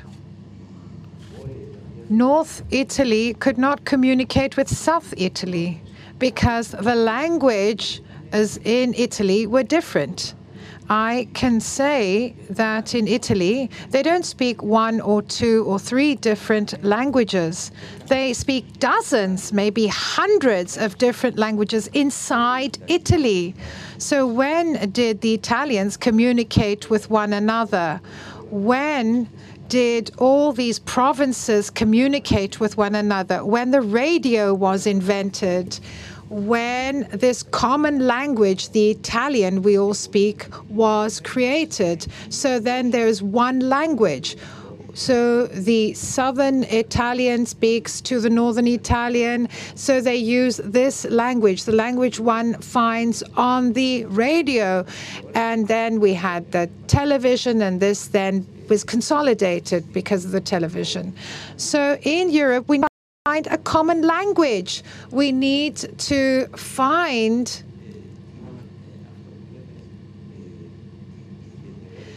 what makes us unique. And we need to create a new national conscience. So we don't need to have an osmosis of cultures. Of course, uh, over uh, the centuries, this will happen. We have the example of the US. So the success uh, of uh, the US and uh, the leadership, uh, well, this came out of the great idea of using all these cultures and of being able to take from each of these cultures certain core values and not to change these. Uh, I've seen in New York, for example, that the taxi driver is an Indian, so he wears uh, uh his uh, the clothes that an Indian would wear. So we're not saying that we're asking them to change their culture. I never said that. I said that composition is through diversity. You have to remain diverse, but you have to be united. That's what makes Europe so unique. The culture, for example, example of Sicily or Magna Graecia, for example, southern Italy. That's part of the wealth of Europe. So I believe that if uh, we have things done violently, because this uh, integration may be seemingly, if you like, democratic, it's a geopolitical matter, actually. And it's linked to defense matters and to zones of influence. And it's all about geopolitics. And that's why you have the enlargement in Europe. It's not just uh, for cultural reasons, it's for geopolitical reasons as well. But what I'm trying to say is we have to find one language that we can communicate with. And if we don't have a new model right now in Europe, the enlargement by force, which is what's happening right now, will encounter many problems. And uh, I don't think that you see anything positive coming out of it and any light at the end of the tunnel. What I'd like to ask Nicolas is the following. We uh, heard this description of different subjects uh, that uh, Europe is faced with and the trends of the people and how these have been recorded. We know that in the recent past uh, and in a very short period of time, we see that there were many opposing views and stances of different peoples. And I'm talking about different things. For example, you had demonstrations in the streets, you had protests, you also had to see that there were referenda, for example, and different other proposals put forward by different candidates saying that maybe they should investigate the possibility of leaving Europe. So we had different things happening. And the question, and I don't know if there's an answer to this question, do you also look at how people feel and the difference between national and European elections? And whether the feelings are different at the national level and the European level. And maybe I'm talking about abstention because abstention is also a way of expressing yourself. So something that we've seen uh, a lot happening lately, but we see not much being mentioned about uh, all this. Uh, for example, abstention and the turnout in elections and uh, European elections, but also national elections. Thank you. So, I will come back to the issue I mentioned earlier, is the, the change of the political landscape, and that's what Robin said as well. Um, there is a, a, huge change in Europe, also in the world, uh, about the collapse of the traditional system of trust in traditional parties.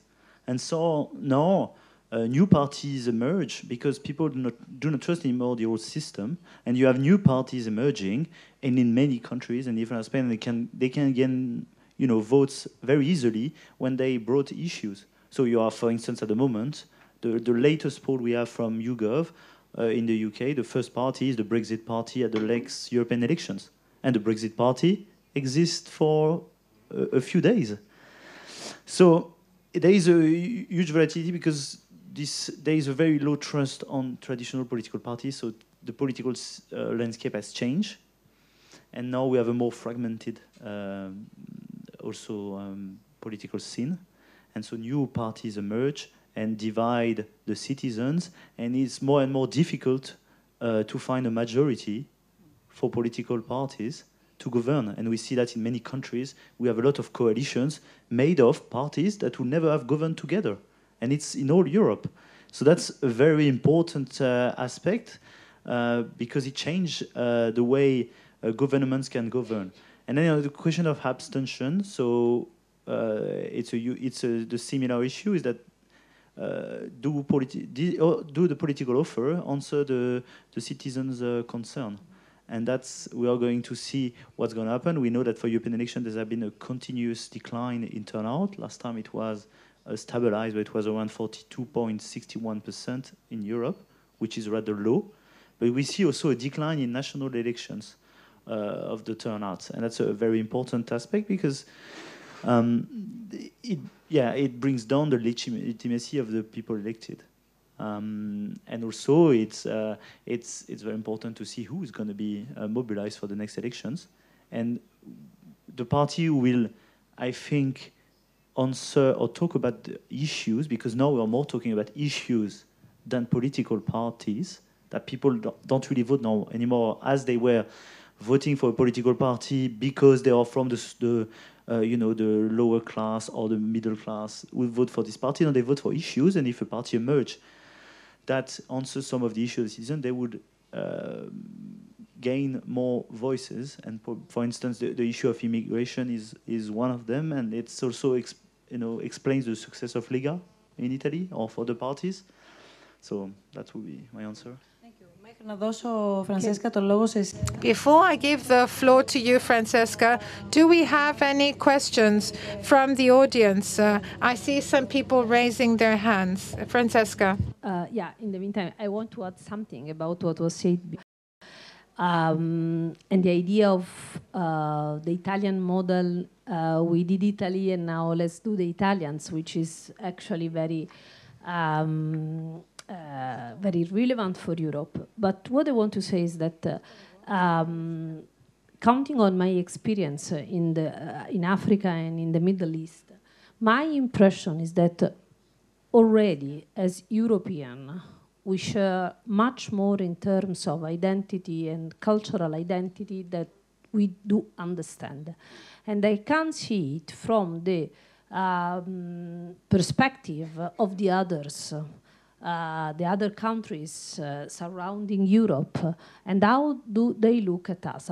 So, as much as we are different from cultural reason, and there is a huge difference between Eastern Europe and uh, Western Europe, uh, and it's related to historical problem. And in Italy, this is an important debate because we are the, the probably the, the, with France the, the biggest communist party in Europe.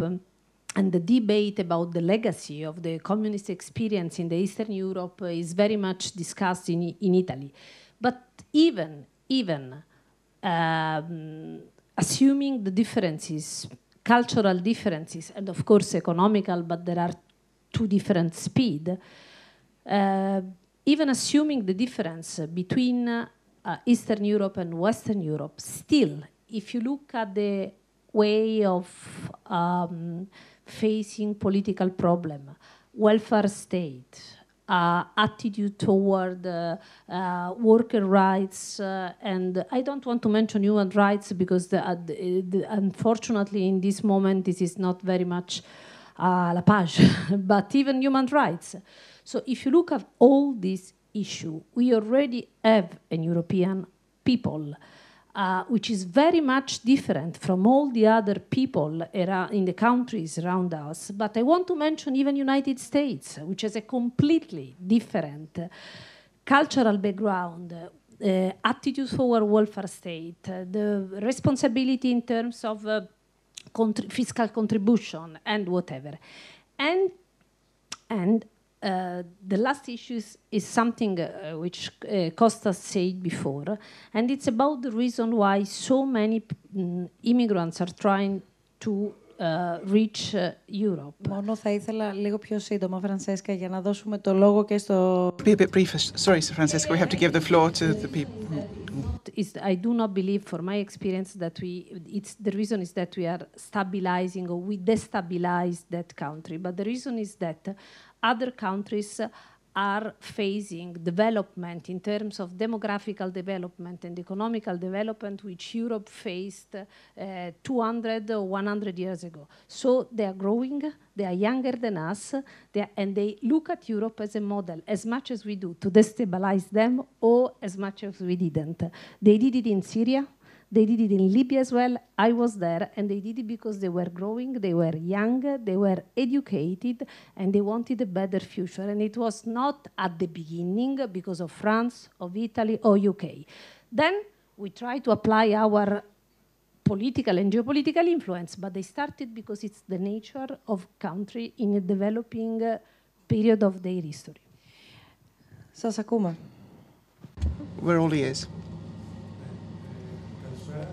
Uh, should I state my name?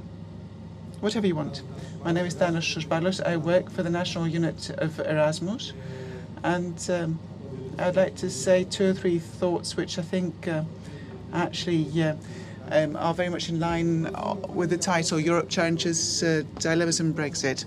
I must say that I love Europe. I'm an educator and I have uh, actually travelled through the Erasmus programme. This gave me the possibility to forge a network of uh, friends, associates, people that I've worked with in research, and now I uh, have the opportunity to work to promote these uh, plans. Now, listening to the uh, discussion on Brexit and the dilemmas of uh, the uh, way that we handle the uh, dilemma of uh, migration and uh, the Erasmus program, we um, actually face uh, the issues uh, in these matters. Um, so a lot of the times the educators contact us with respect to transfers and all the other uh, issues related to the program, and they often feel that they are disappointed and they want to abandon it. So they haven't understood, even though they carry out programs, what is the substance of the programs and how many things they stand to gain.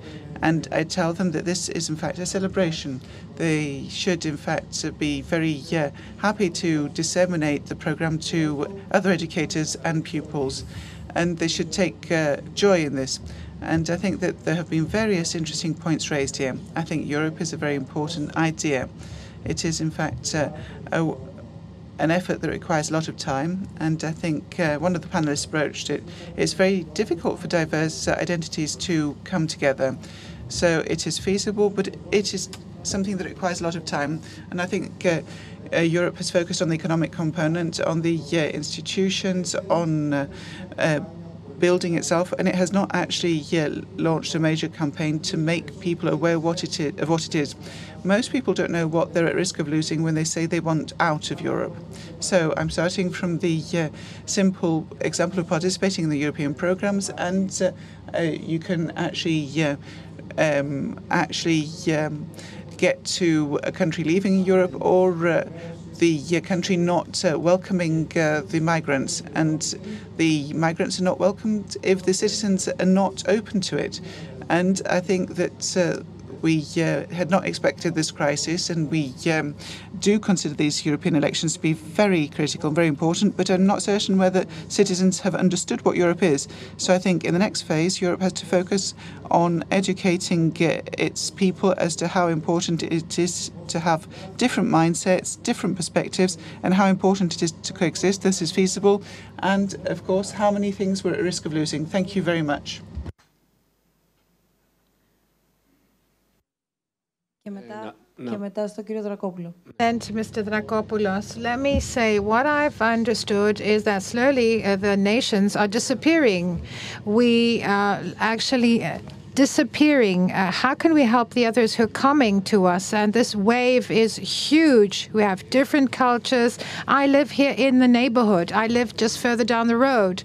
And uh, yes, I'd like to say that people are lost. The people who come, the migrants, they don't know where they go, they don't know what they're doing. They've got a mobile phone in their hands and they just move around. They wander.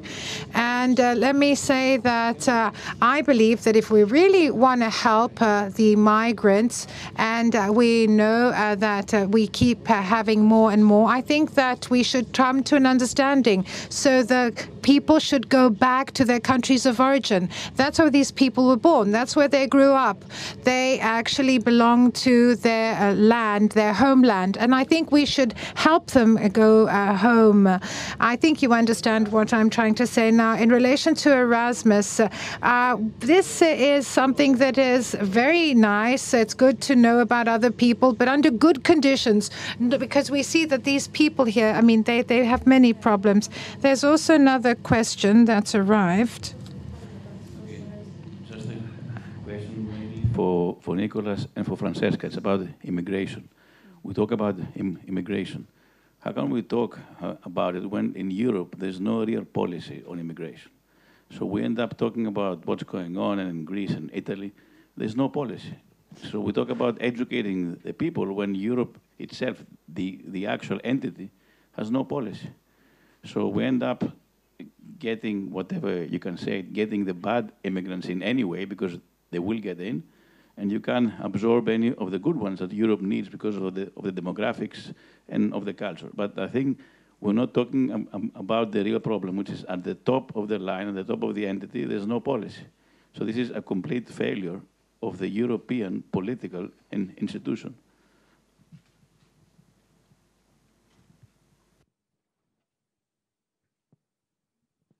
Okay, Th thanks for the question. Um, this is cl clearly a problem. So clearly the main problem that facing Europe for the citizen is migration, as I told, but also when we ask people, we know that people want more Europe to act uh, in common for, for migration. And it's clearly a problem that member states are divided about the policy uh, to, uh, to implement. And there hasn't been any, any uh, solution for that. Uh, and it creates a lot of disappointment and it's yeah but europe europe is good yeah i mean I, am telling you citizen think uh, i tell you that yeah governments are divided on this question and europe is um, the govern the european the national governments together building europe so they they can't reach uh, uh, uh solution. That's why the European Parliament exists to start in, I mean, having policies that are going to apply to the whole of Europe. I, on migration, and this is mostly a competence from the on the member states together. So this is why it's so difficult to find an answer. I mean, But I think you're avoiding the question. No, I'm not. No, no. When, when I'm saying avoiding, again, I go back. I'm Mhm. very critical on Europe on the top. Yeah. The European Parliament is there to do what? To start establishing. So we all talk about the differences in the national governments, Mm-hmm. but it has to start somewhere. If we're going to have Europe, you need the European Parliament, which is going to be, you know, em- empowered to develop a policy. And there's no policy. So we talk about educating people ab- about what? There's nothing to educate them and you end up with the problems Greece, Italy, and etc. Uh, I, I do believe that it, that uh, we, we join a, an economical union and then unfortunately not, not much more than this. Where do you see the, the actual e- economic union? An economical union, a Schengen, uh, yeah, we, there is an economical union. I mean, in terms of, uh, of the, the, the, the movement of and not trades. very successful. Yeah. Yeah, but me, I, I, I don't want to say if, if it's good or bad, but for sure there is a union from the economical point of view, and there is not a union on the other issue. And you are so right on the tackling the issue of immigration that I can tell you that uh, the, the, the, the new wave of uh, um, I could say also racist attitude in Italy. It's something really very, uh, very, very weird for Italy, which has always been a country of uh, like even Muslim immigrants like to stay much more, unfortunately, than in France.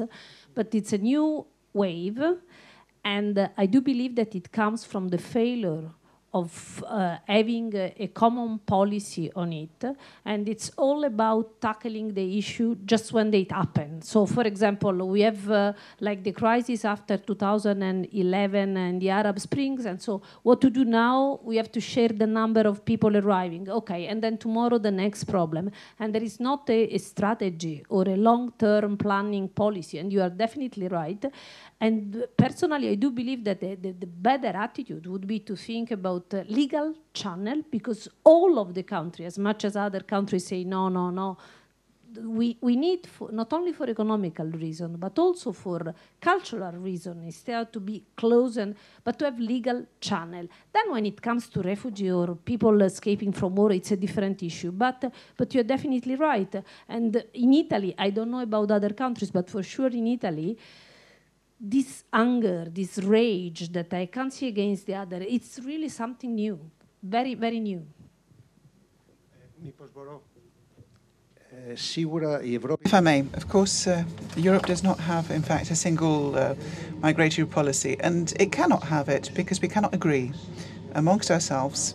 The different countries do not agree and we cannot agree because we cannot uh, have uh, a decision by a majority vote because this is considered to be such a sensitive, almost an existential matter for many uh, European countries, and we. Um, see that uh, we have, in fact, um, the Hungarians and the Poland, Polish that say over our dead body to have quotas, and uh, we cannot apply it. So uh, Europe is not, in fact, a single state that can impose a decision by uh, majority vote to the minority in such issues. And the European Parliament does not have the capacity to rule on these matters. And I would take this a bit further. Why? In the United States, we have a concrete policy in terms of migration. If you look at the differences that exist between the President, and the Congress, there is a matter, an issue here. We see that uh, Europe is a lot more decentralized uh, than the uh, US. And I'd like to add one more thing. I think the issue of migration will be the most important issue and problem that uh, Europe will face in the years to come for a very simple reason. The demographic uh, developments, mainly and chiefly in Africa, and the uh, situation of the nation around Europe is such that the migratory pressure will be great for the years to come and for the decades to come. And I very much fear that a lot of the European uh, societies have gone beyond their tolerance level. And if we don't take this into account, we are going to have the reinforcement of fascist political parties in a lot of the European countries. That means that Europe is facing a huge problem where there's no simple solution. It is not uh, at all simple to decide what you're going to do in this uh, matter. Τώρα για τι εκλογέ. Δηλαδή, αν υπάρχει πιο σπουδαίο πράγμα, είναι αυτό το πράγμα. Συζητιέται. Συζητιέται και βγαίνει ο κύριο Ορμπάν και λέει ότι εμείς την Ουγγαρία θα τη διαφυλάξουμε. Mr. Orban comes out and says that we want to be Christian and thoroughbred Hungarians. We don't want any Muslims. So there's no Europe. No, there's no single policy in, in this case. Mr. Tsoukalis, there's a question. Uh, maybe the time has come for the European Union to carry out some self criticism and to redefine itself. And they say that there's populism that's on the rise, there's lack of trust in European institutions, not only because of the migration crisis, but because democratic policies have failed, because the policies that have been implemented so far have failed. So there is the risk of a further rise of uh, extreme uh, right, and we have populism. So are we also talking here about a failure of the liberal model? And let me take it a step further. And this is something that we see in Greece. So liberalism, as you see, has acquired an identity, and it is a label uh, that some people brandish. Now, where did you find liberalism in Greece? I don't know how that came about because I know other countries speaking of liberal policies, but Greece and economic liberalism, these are two contradictory concepts. So I don't think that the problem is liberalism. We are a country that went bankrupt. Why? Because uh, the governance model that we had went bankrupt. This is not liberalism, mind you. Now, the uh, rise of frustration, because we see that a large uh, part of European societies are very angry, and we have to look at the root causes. And this is due to gross failures. Uh, a lot of policies failed dismally. For example, we had the big bubble that burst in 2007 2008. And uh, this was a problem regarding policy and the economy. There were problems there. And uh, the governments actually had to pay the price in these countries. And uh, I believe that the consequences of this crisis will uh, actually uh, continue for some years. It's not over, you see. Now, the bad thing is that we're talking about failures. There was a political gap, a void. So the problem is that this void will be filled by demagogues. That is the risk. We see this risk. I'm not saying that people don't fail, and that previous governments have failed uh, uh, in certain respects, but sometimes you see a gap, a void being formed, and then you have demagogues who come to try and find easy answers to complex questions, and that's where the problem lies. That's what the problem is. I mean, on a, on a couple of these points, um, there was a question right at the beginning. You know, Europe has failed. My view is very simple national governments have failed. They've hidden behind the European Union for not taking the tough decisions. This includes the UK, by the way. The UK did not need to leave the EU to fix its problems. It may fix its problems when it leaves them, but whether it's national infrastructure, our primary education systems are not strong enough in the UK. In many parts of continental Europe, your higher education systems are not strong enough. Um, we don't have a deep capital market. You can't invest in new tech companies. You don't have enough, we don't have enough uh, uh, venture capital. We've got infrastructure, energy, transport that doesn't cut across borders. You, we've sat in, a, an exalted position, assuming that as Europeans we're at the top of the global economy food chain, and waited, and the rest of the world's come up behind us and is eating our lunch. And it's not the EU that's going to fix this. It is national governments that have to step up in all of the areas where they have competence, which is in all those areas I've just described.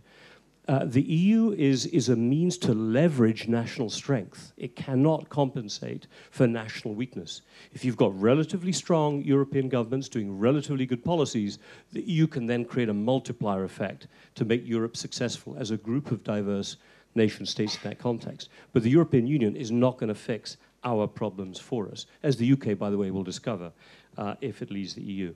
There was one, just one very important question I thought from the back of the room that the nations are disappearing um, uh, under immigration. And I think that question deserves uh, addressing. I mean, look, the way I think about it, uh, nations do not need to disappear because of immigration.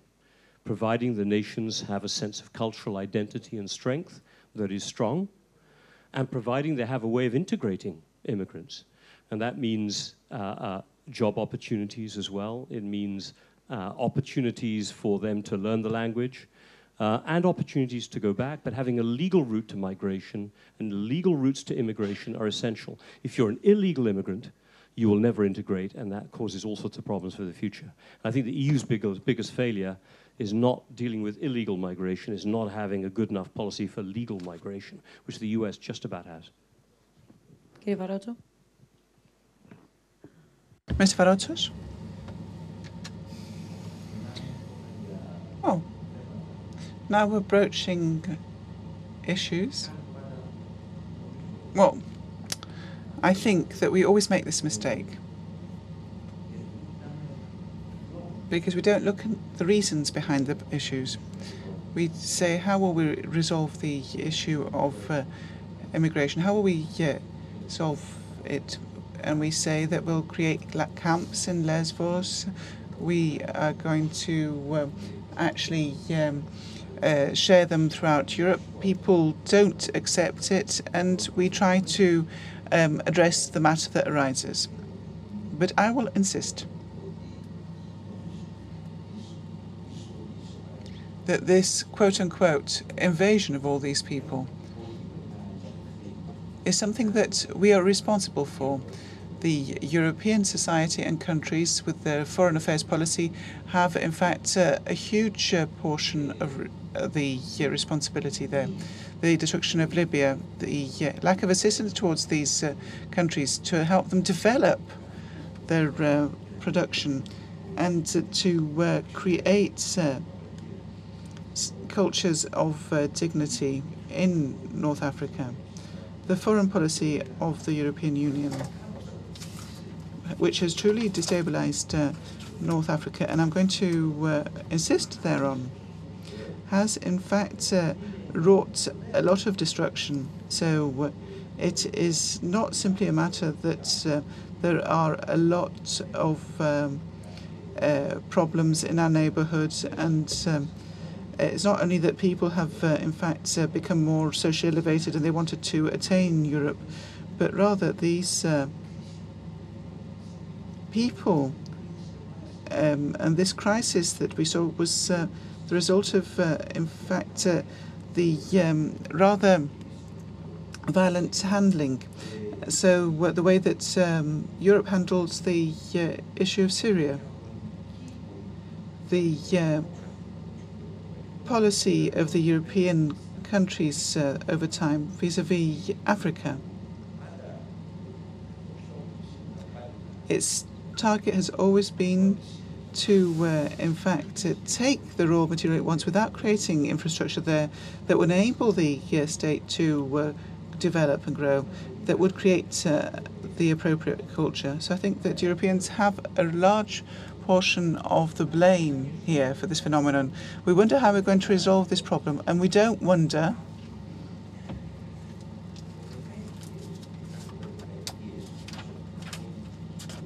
how this policy that was applied for decades and for centuries by the uh, strong uh, European countries towards Africa has, in fact, uh, shaped things. We have destroyed uh, states uh, here, and I think we have to, in fact, launch a debate of a geopolitical and humanitarian scope. I think that is the matter at hand.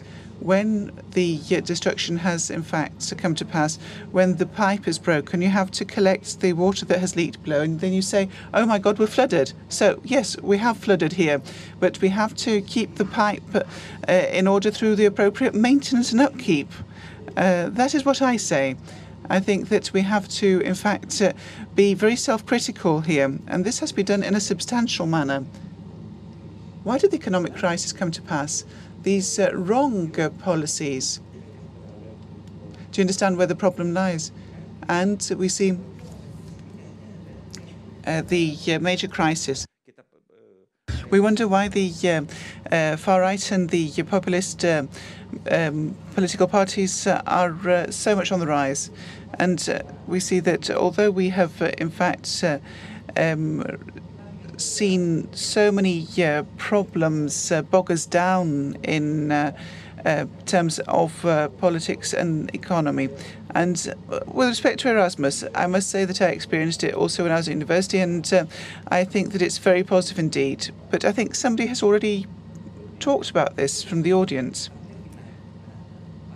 We have to actually put our weight behind greater unity and understanding between the peoples. I think the first policy that the European Union has to fight for is cultural cohesion. Uh, the day before yesterday, it was uh, very uh, touching when the Notre Dame burnt down that uh, everybody uh, shed tears in Europe. So I think that we need uh, cultural symbols that will unite us. And in fact, it is here that we are going to create again our symbols, our cultural symbols that unite us and that we can work upon them. Because uh, you are all right when you say that there are centrifugal forces uh, with many uh, populist uh, parties and we tend to uh, be snobs towards this. But who are the populists? They're people who uh, voted for the left in the past. So these populists, okay, don't look at the leaders, but let's look at uh, the popular base in. Uh, northern Italy, they were all uh, red uh, two decades ago, and they're all part of the Northern League. So they are the same people. But something happened. There was some policy that was wrong and wrongly adopted. And I insist on this. Uh, I insist that you're wrong in saying that the uh, great problem in the European Union in the years to come will be, uh, in fact, the issue of the foreigners who come within the European Union. This indeed will be the case because the policy of uh, the European Union, the foreign policy that is, is aggressive and uh, we have to change the entire strategy towards these uh, states. That's how I would put it. Can I say something, but please be brief? So, what do I disagree on with Mr. Varotsos? There is no doubt that Europe has made many mistakes. I don't doubt uh, the negative effect of colonialism if we go back at 100, 150 years. But do not underestimate the ability of countries to be badly governed or poorly governed. And Europe cannot solve the problem of Africa or the Middle East by itself. It's populist to say that. I think that most countries in Africa have a huge problem of very bad governance. And this is not something that the Europeans can solve. So this is an existing problem. It's a real problem, and we cannot solve it from the outside. We can help, but this will have a limited effect, and that's why I say there is no easy solution. Thank you so much. Be more guilty of neglect than it has of aggression in its neighborhood. I think local dysfunction and uh, EU neglect is, is my worry. Λοιπόν, είδα δύο χέρια. I saw two people raising their hands. Three, please be brief and succinct. Brief questions, brief answers, and each time one person can answer. I'll try to be brief. Uh, I always thought that the European project wasn't only about uh, economic and political cooperation, but also about principles of uh, democracy and human rights. Sadly, in practice, we know that's not the case, not only in foreign policy, but increasingly within Europe in this case, or in this context, my question is how can someone like me, who loves Europe in many aspects, come to trust European institutions that talk so much about democracy and human rights, but then are so happy to support states like, say, Spain, that has go back to have political prisoners or ignoring uh, democratic uh, principles? How can we really come to trust the institutions in this uh, context? Ποιος θα ήθελε να απαντήσει. Who would like to answer this question? Please be brief. Since uh, poison, uh, I said say poisoned chalice, to use a, a European expression. Um, I, I, mm, I'm not going to judge the democracy of European institutions by how they handle the Catalan problem. Uh, I will judge the quality of Spanish institutions by how they, they handle the Catalan problem. And I think Spanish institutions have shown themselves to be brittle, though I'd say it's got one of the most devolved sets of governments of any European country uh, with its autonomous regions and so on. But um, I think the bigger dilemma is twofold. Will members of the European Union, uh, for the price I don't think it's a price, but for the right of being members of the European Union, continue to uphold the core values, which are rule of law, independent civil societies, uh, uh, independent media to the best of our ability. I mean, these are the tests. And at the moment, this is a battle. It's going on in Poland. It's going on vis-a-vis Hungary. This European election is about that. Viktor Orban has been expelled from the European People's Party, or suspended, I think was the solution, not expelled. That's maybe not a bad solution. Um, but I think that is the big battle right now, is for the soul, in a way, of what Europe was about and made it distinctive, which grew from the Second World War and the distinction between what Western Europe was and now Central Europe vis-a-vis -vis the communist East led by totalitarian governments. If we do not believe and commit on that, uh, it's just ultimate failure. And this is also the Council of Europe, it's the European Court of Human Rights. There's a whole web of institutions that I think we, we muck around with or do not support at our very great peril. Having said that, not to dodge another difficult question, uh, we have to start by imposing our standards on ourselves. Our ability to force standards on others is difficult. Do not judge any European government or the European Union institutions too harshly by their inability to change other governments. Um, back to Loukas's point before, we can only go so far. Uh, in the end, other countries have to change themselves. Thank you. Ευχαριστώ. Έχω μία ερώτηση. So I have a question to a question. So it is a question with respect to the question that was um, actually sent by writing. The uh, term liberalism was referring to a policy, a political authority theory rather, or the implementation of liberalism in the economy, neoliberalism, if that's a question. Well, it was a question that was over the net, so we can't actually uh, refer it. We cannot actually have an answer. I would think it was uh, referring to the neoliberal policies that uh, were uh, applied in Europe. So, a question towards Mr. Tsoukalis. Do you consider the demagogues coming with um, simple solutions to be more dangerous, or those that uh, um, brought, bring about composite uh, problems? Well, complex problems are part and parcel of our reality and the fact that uh, governments in various uh, countries failed to a greater or uh, lesser extent to give compelling answers is a problem. But you don't resolve the problem by uh, making believe that you have a simple answer. I'll give you um, a simple example. Let's take Greece, for example. Greece uh, actually went bankrupt in 2009 2010.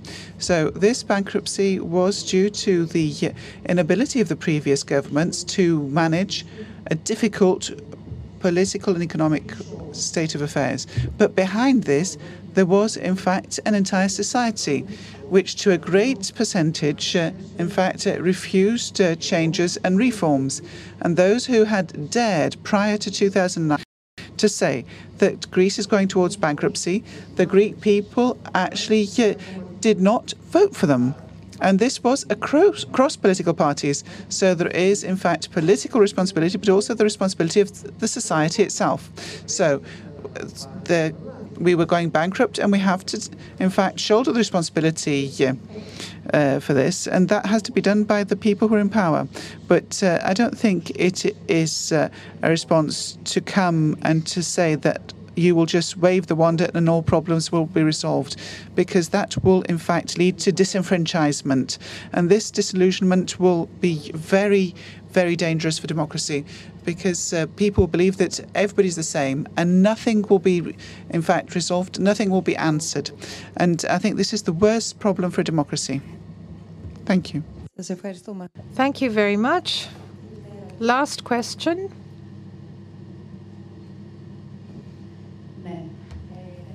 So, first of all, let me thank you because uh, today's dialogues were exceptional. Thank you very much, Mrs. Bousdoukou. But I think I agreed with everybody, and this doesn't happen often. I think that you had something in common that was hidden. I think we all had something in common. So, after thanking everybody, let me say that I was mentioned as Mr. Dracopoulos. We have to be strict vis a vis Europe. Something must happen, and it must happen quickly, meaning I'm not happy that uh, the average, and you gave us, uh, Nicolas Becuwe, all these lovely numbers. So I don't think that it's good if one hand is in the fire and the other one is in ice. I think that generally we feel that temperature is okay, but we haven't solved our problems, if you know what I mean. So a lot needs to be done in Europe.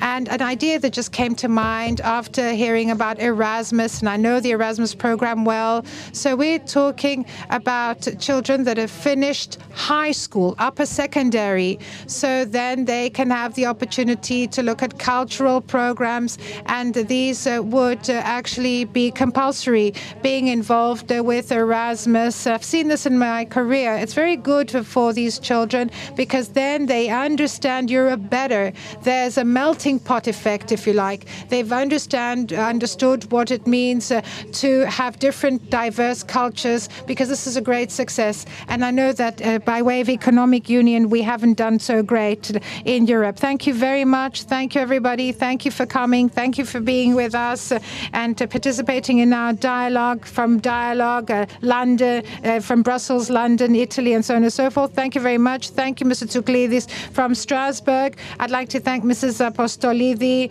We want to watch this documentary when it appears, and then we vote on the 26th of May in Greece. And on the 16th of May, we have the next uh, Dialogues event, and there we'll be talking about Africa and about uh, the African community in Athens. So you see, Mr. Varotsos, you're welcome uh, to come. We'll go to the uh, market in Kypseli, and then we'll hear about Africa, the African community in Greece, how Africa has uh, actually influenced uh, Greece, and so on and so forth. And then we're going to have a very interesting discussion. Thank you all so much for coming. Have a nice evening.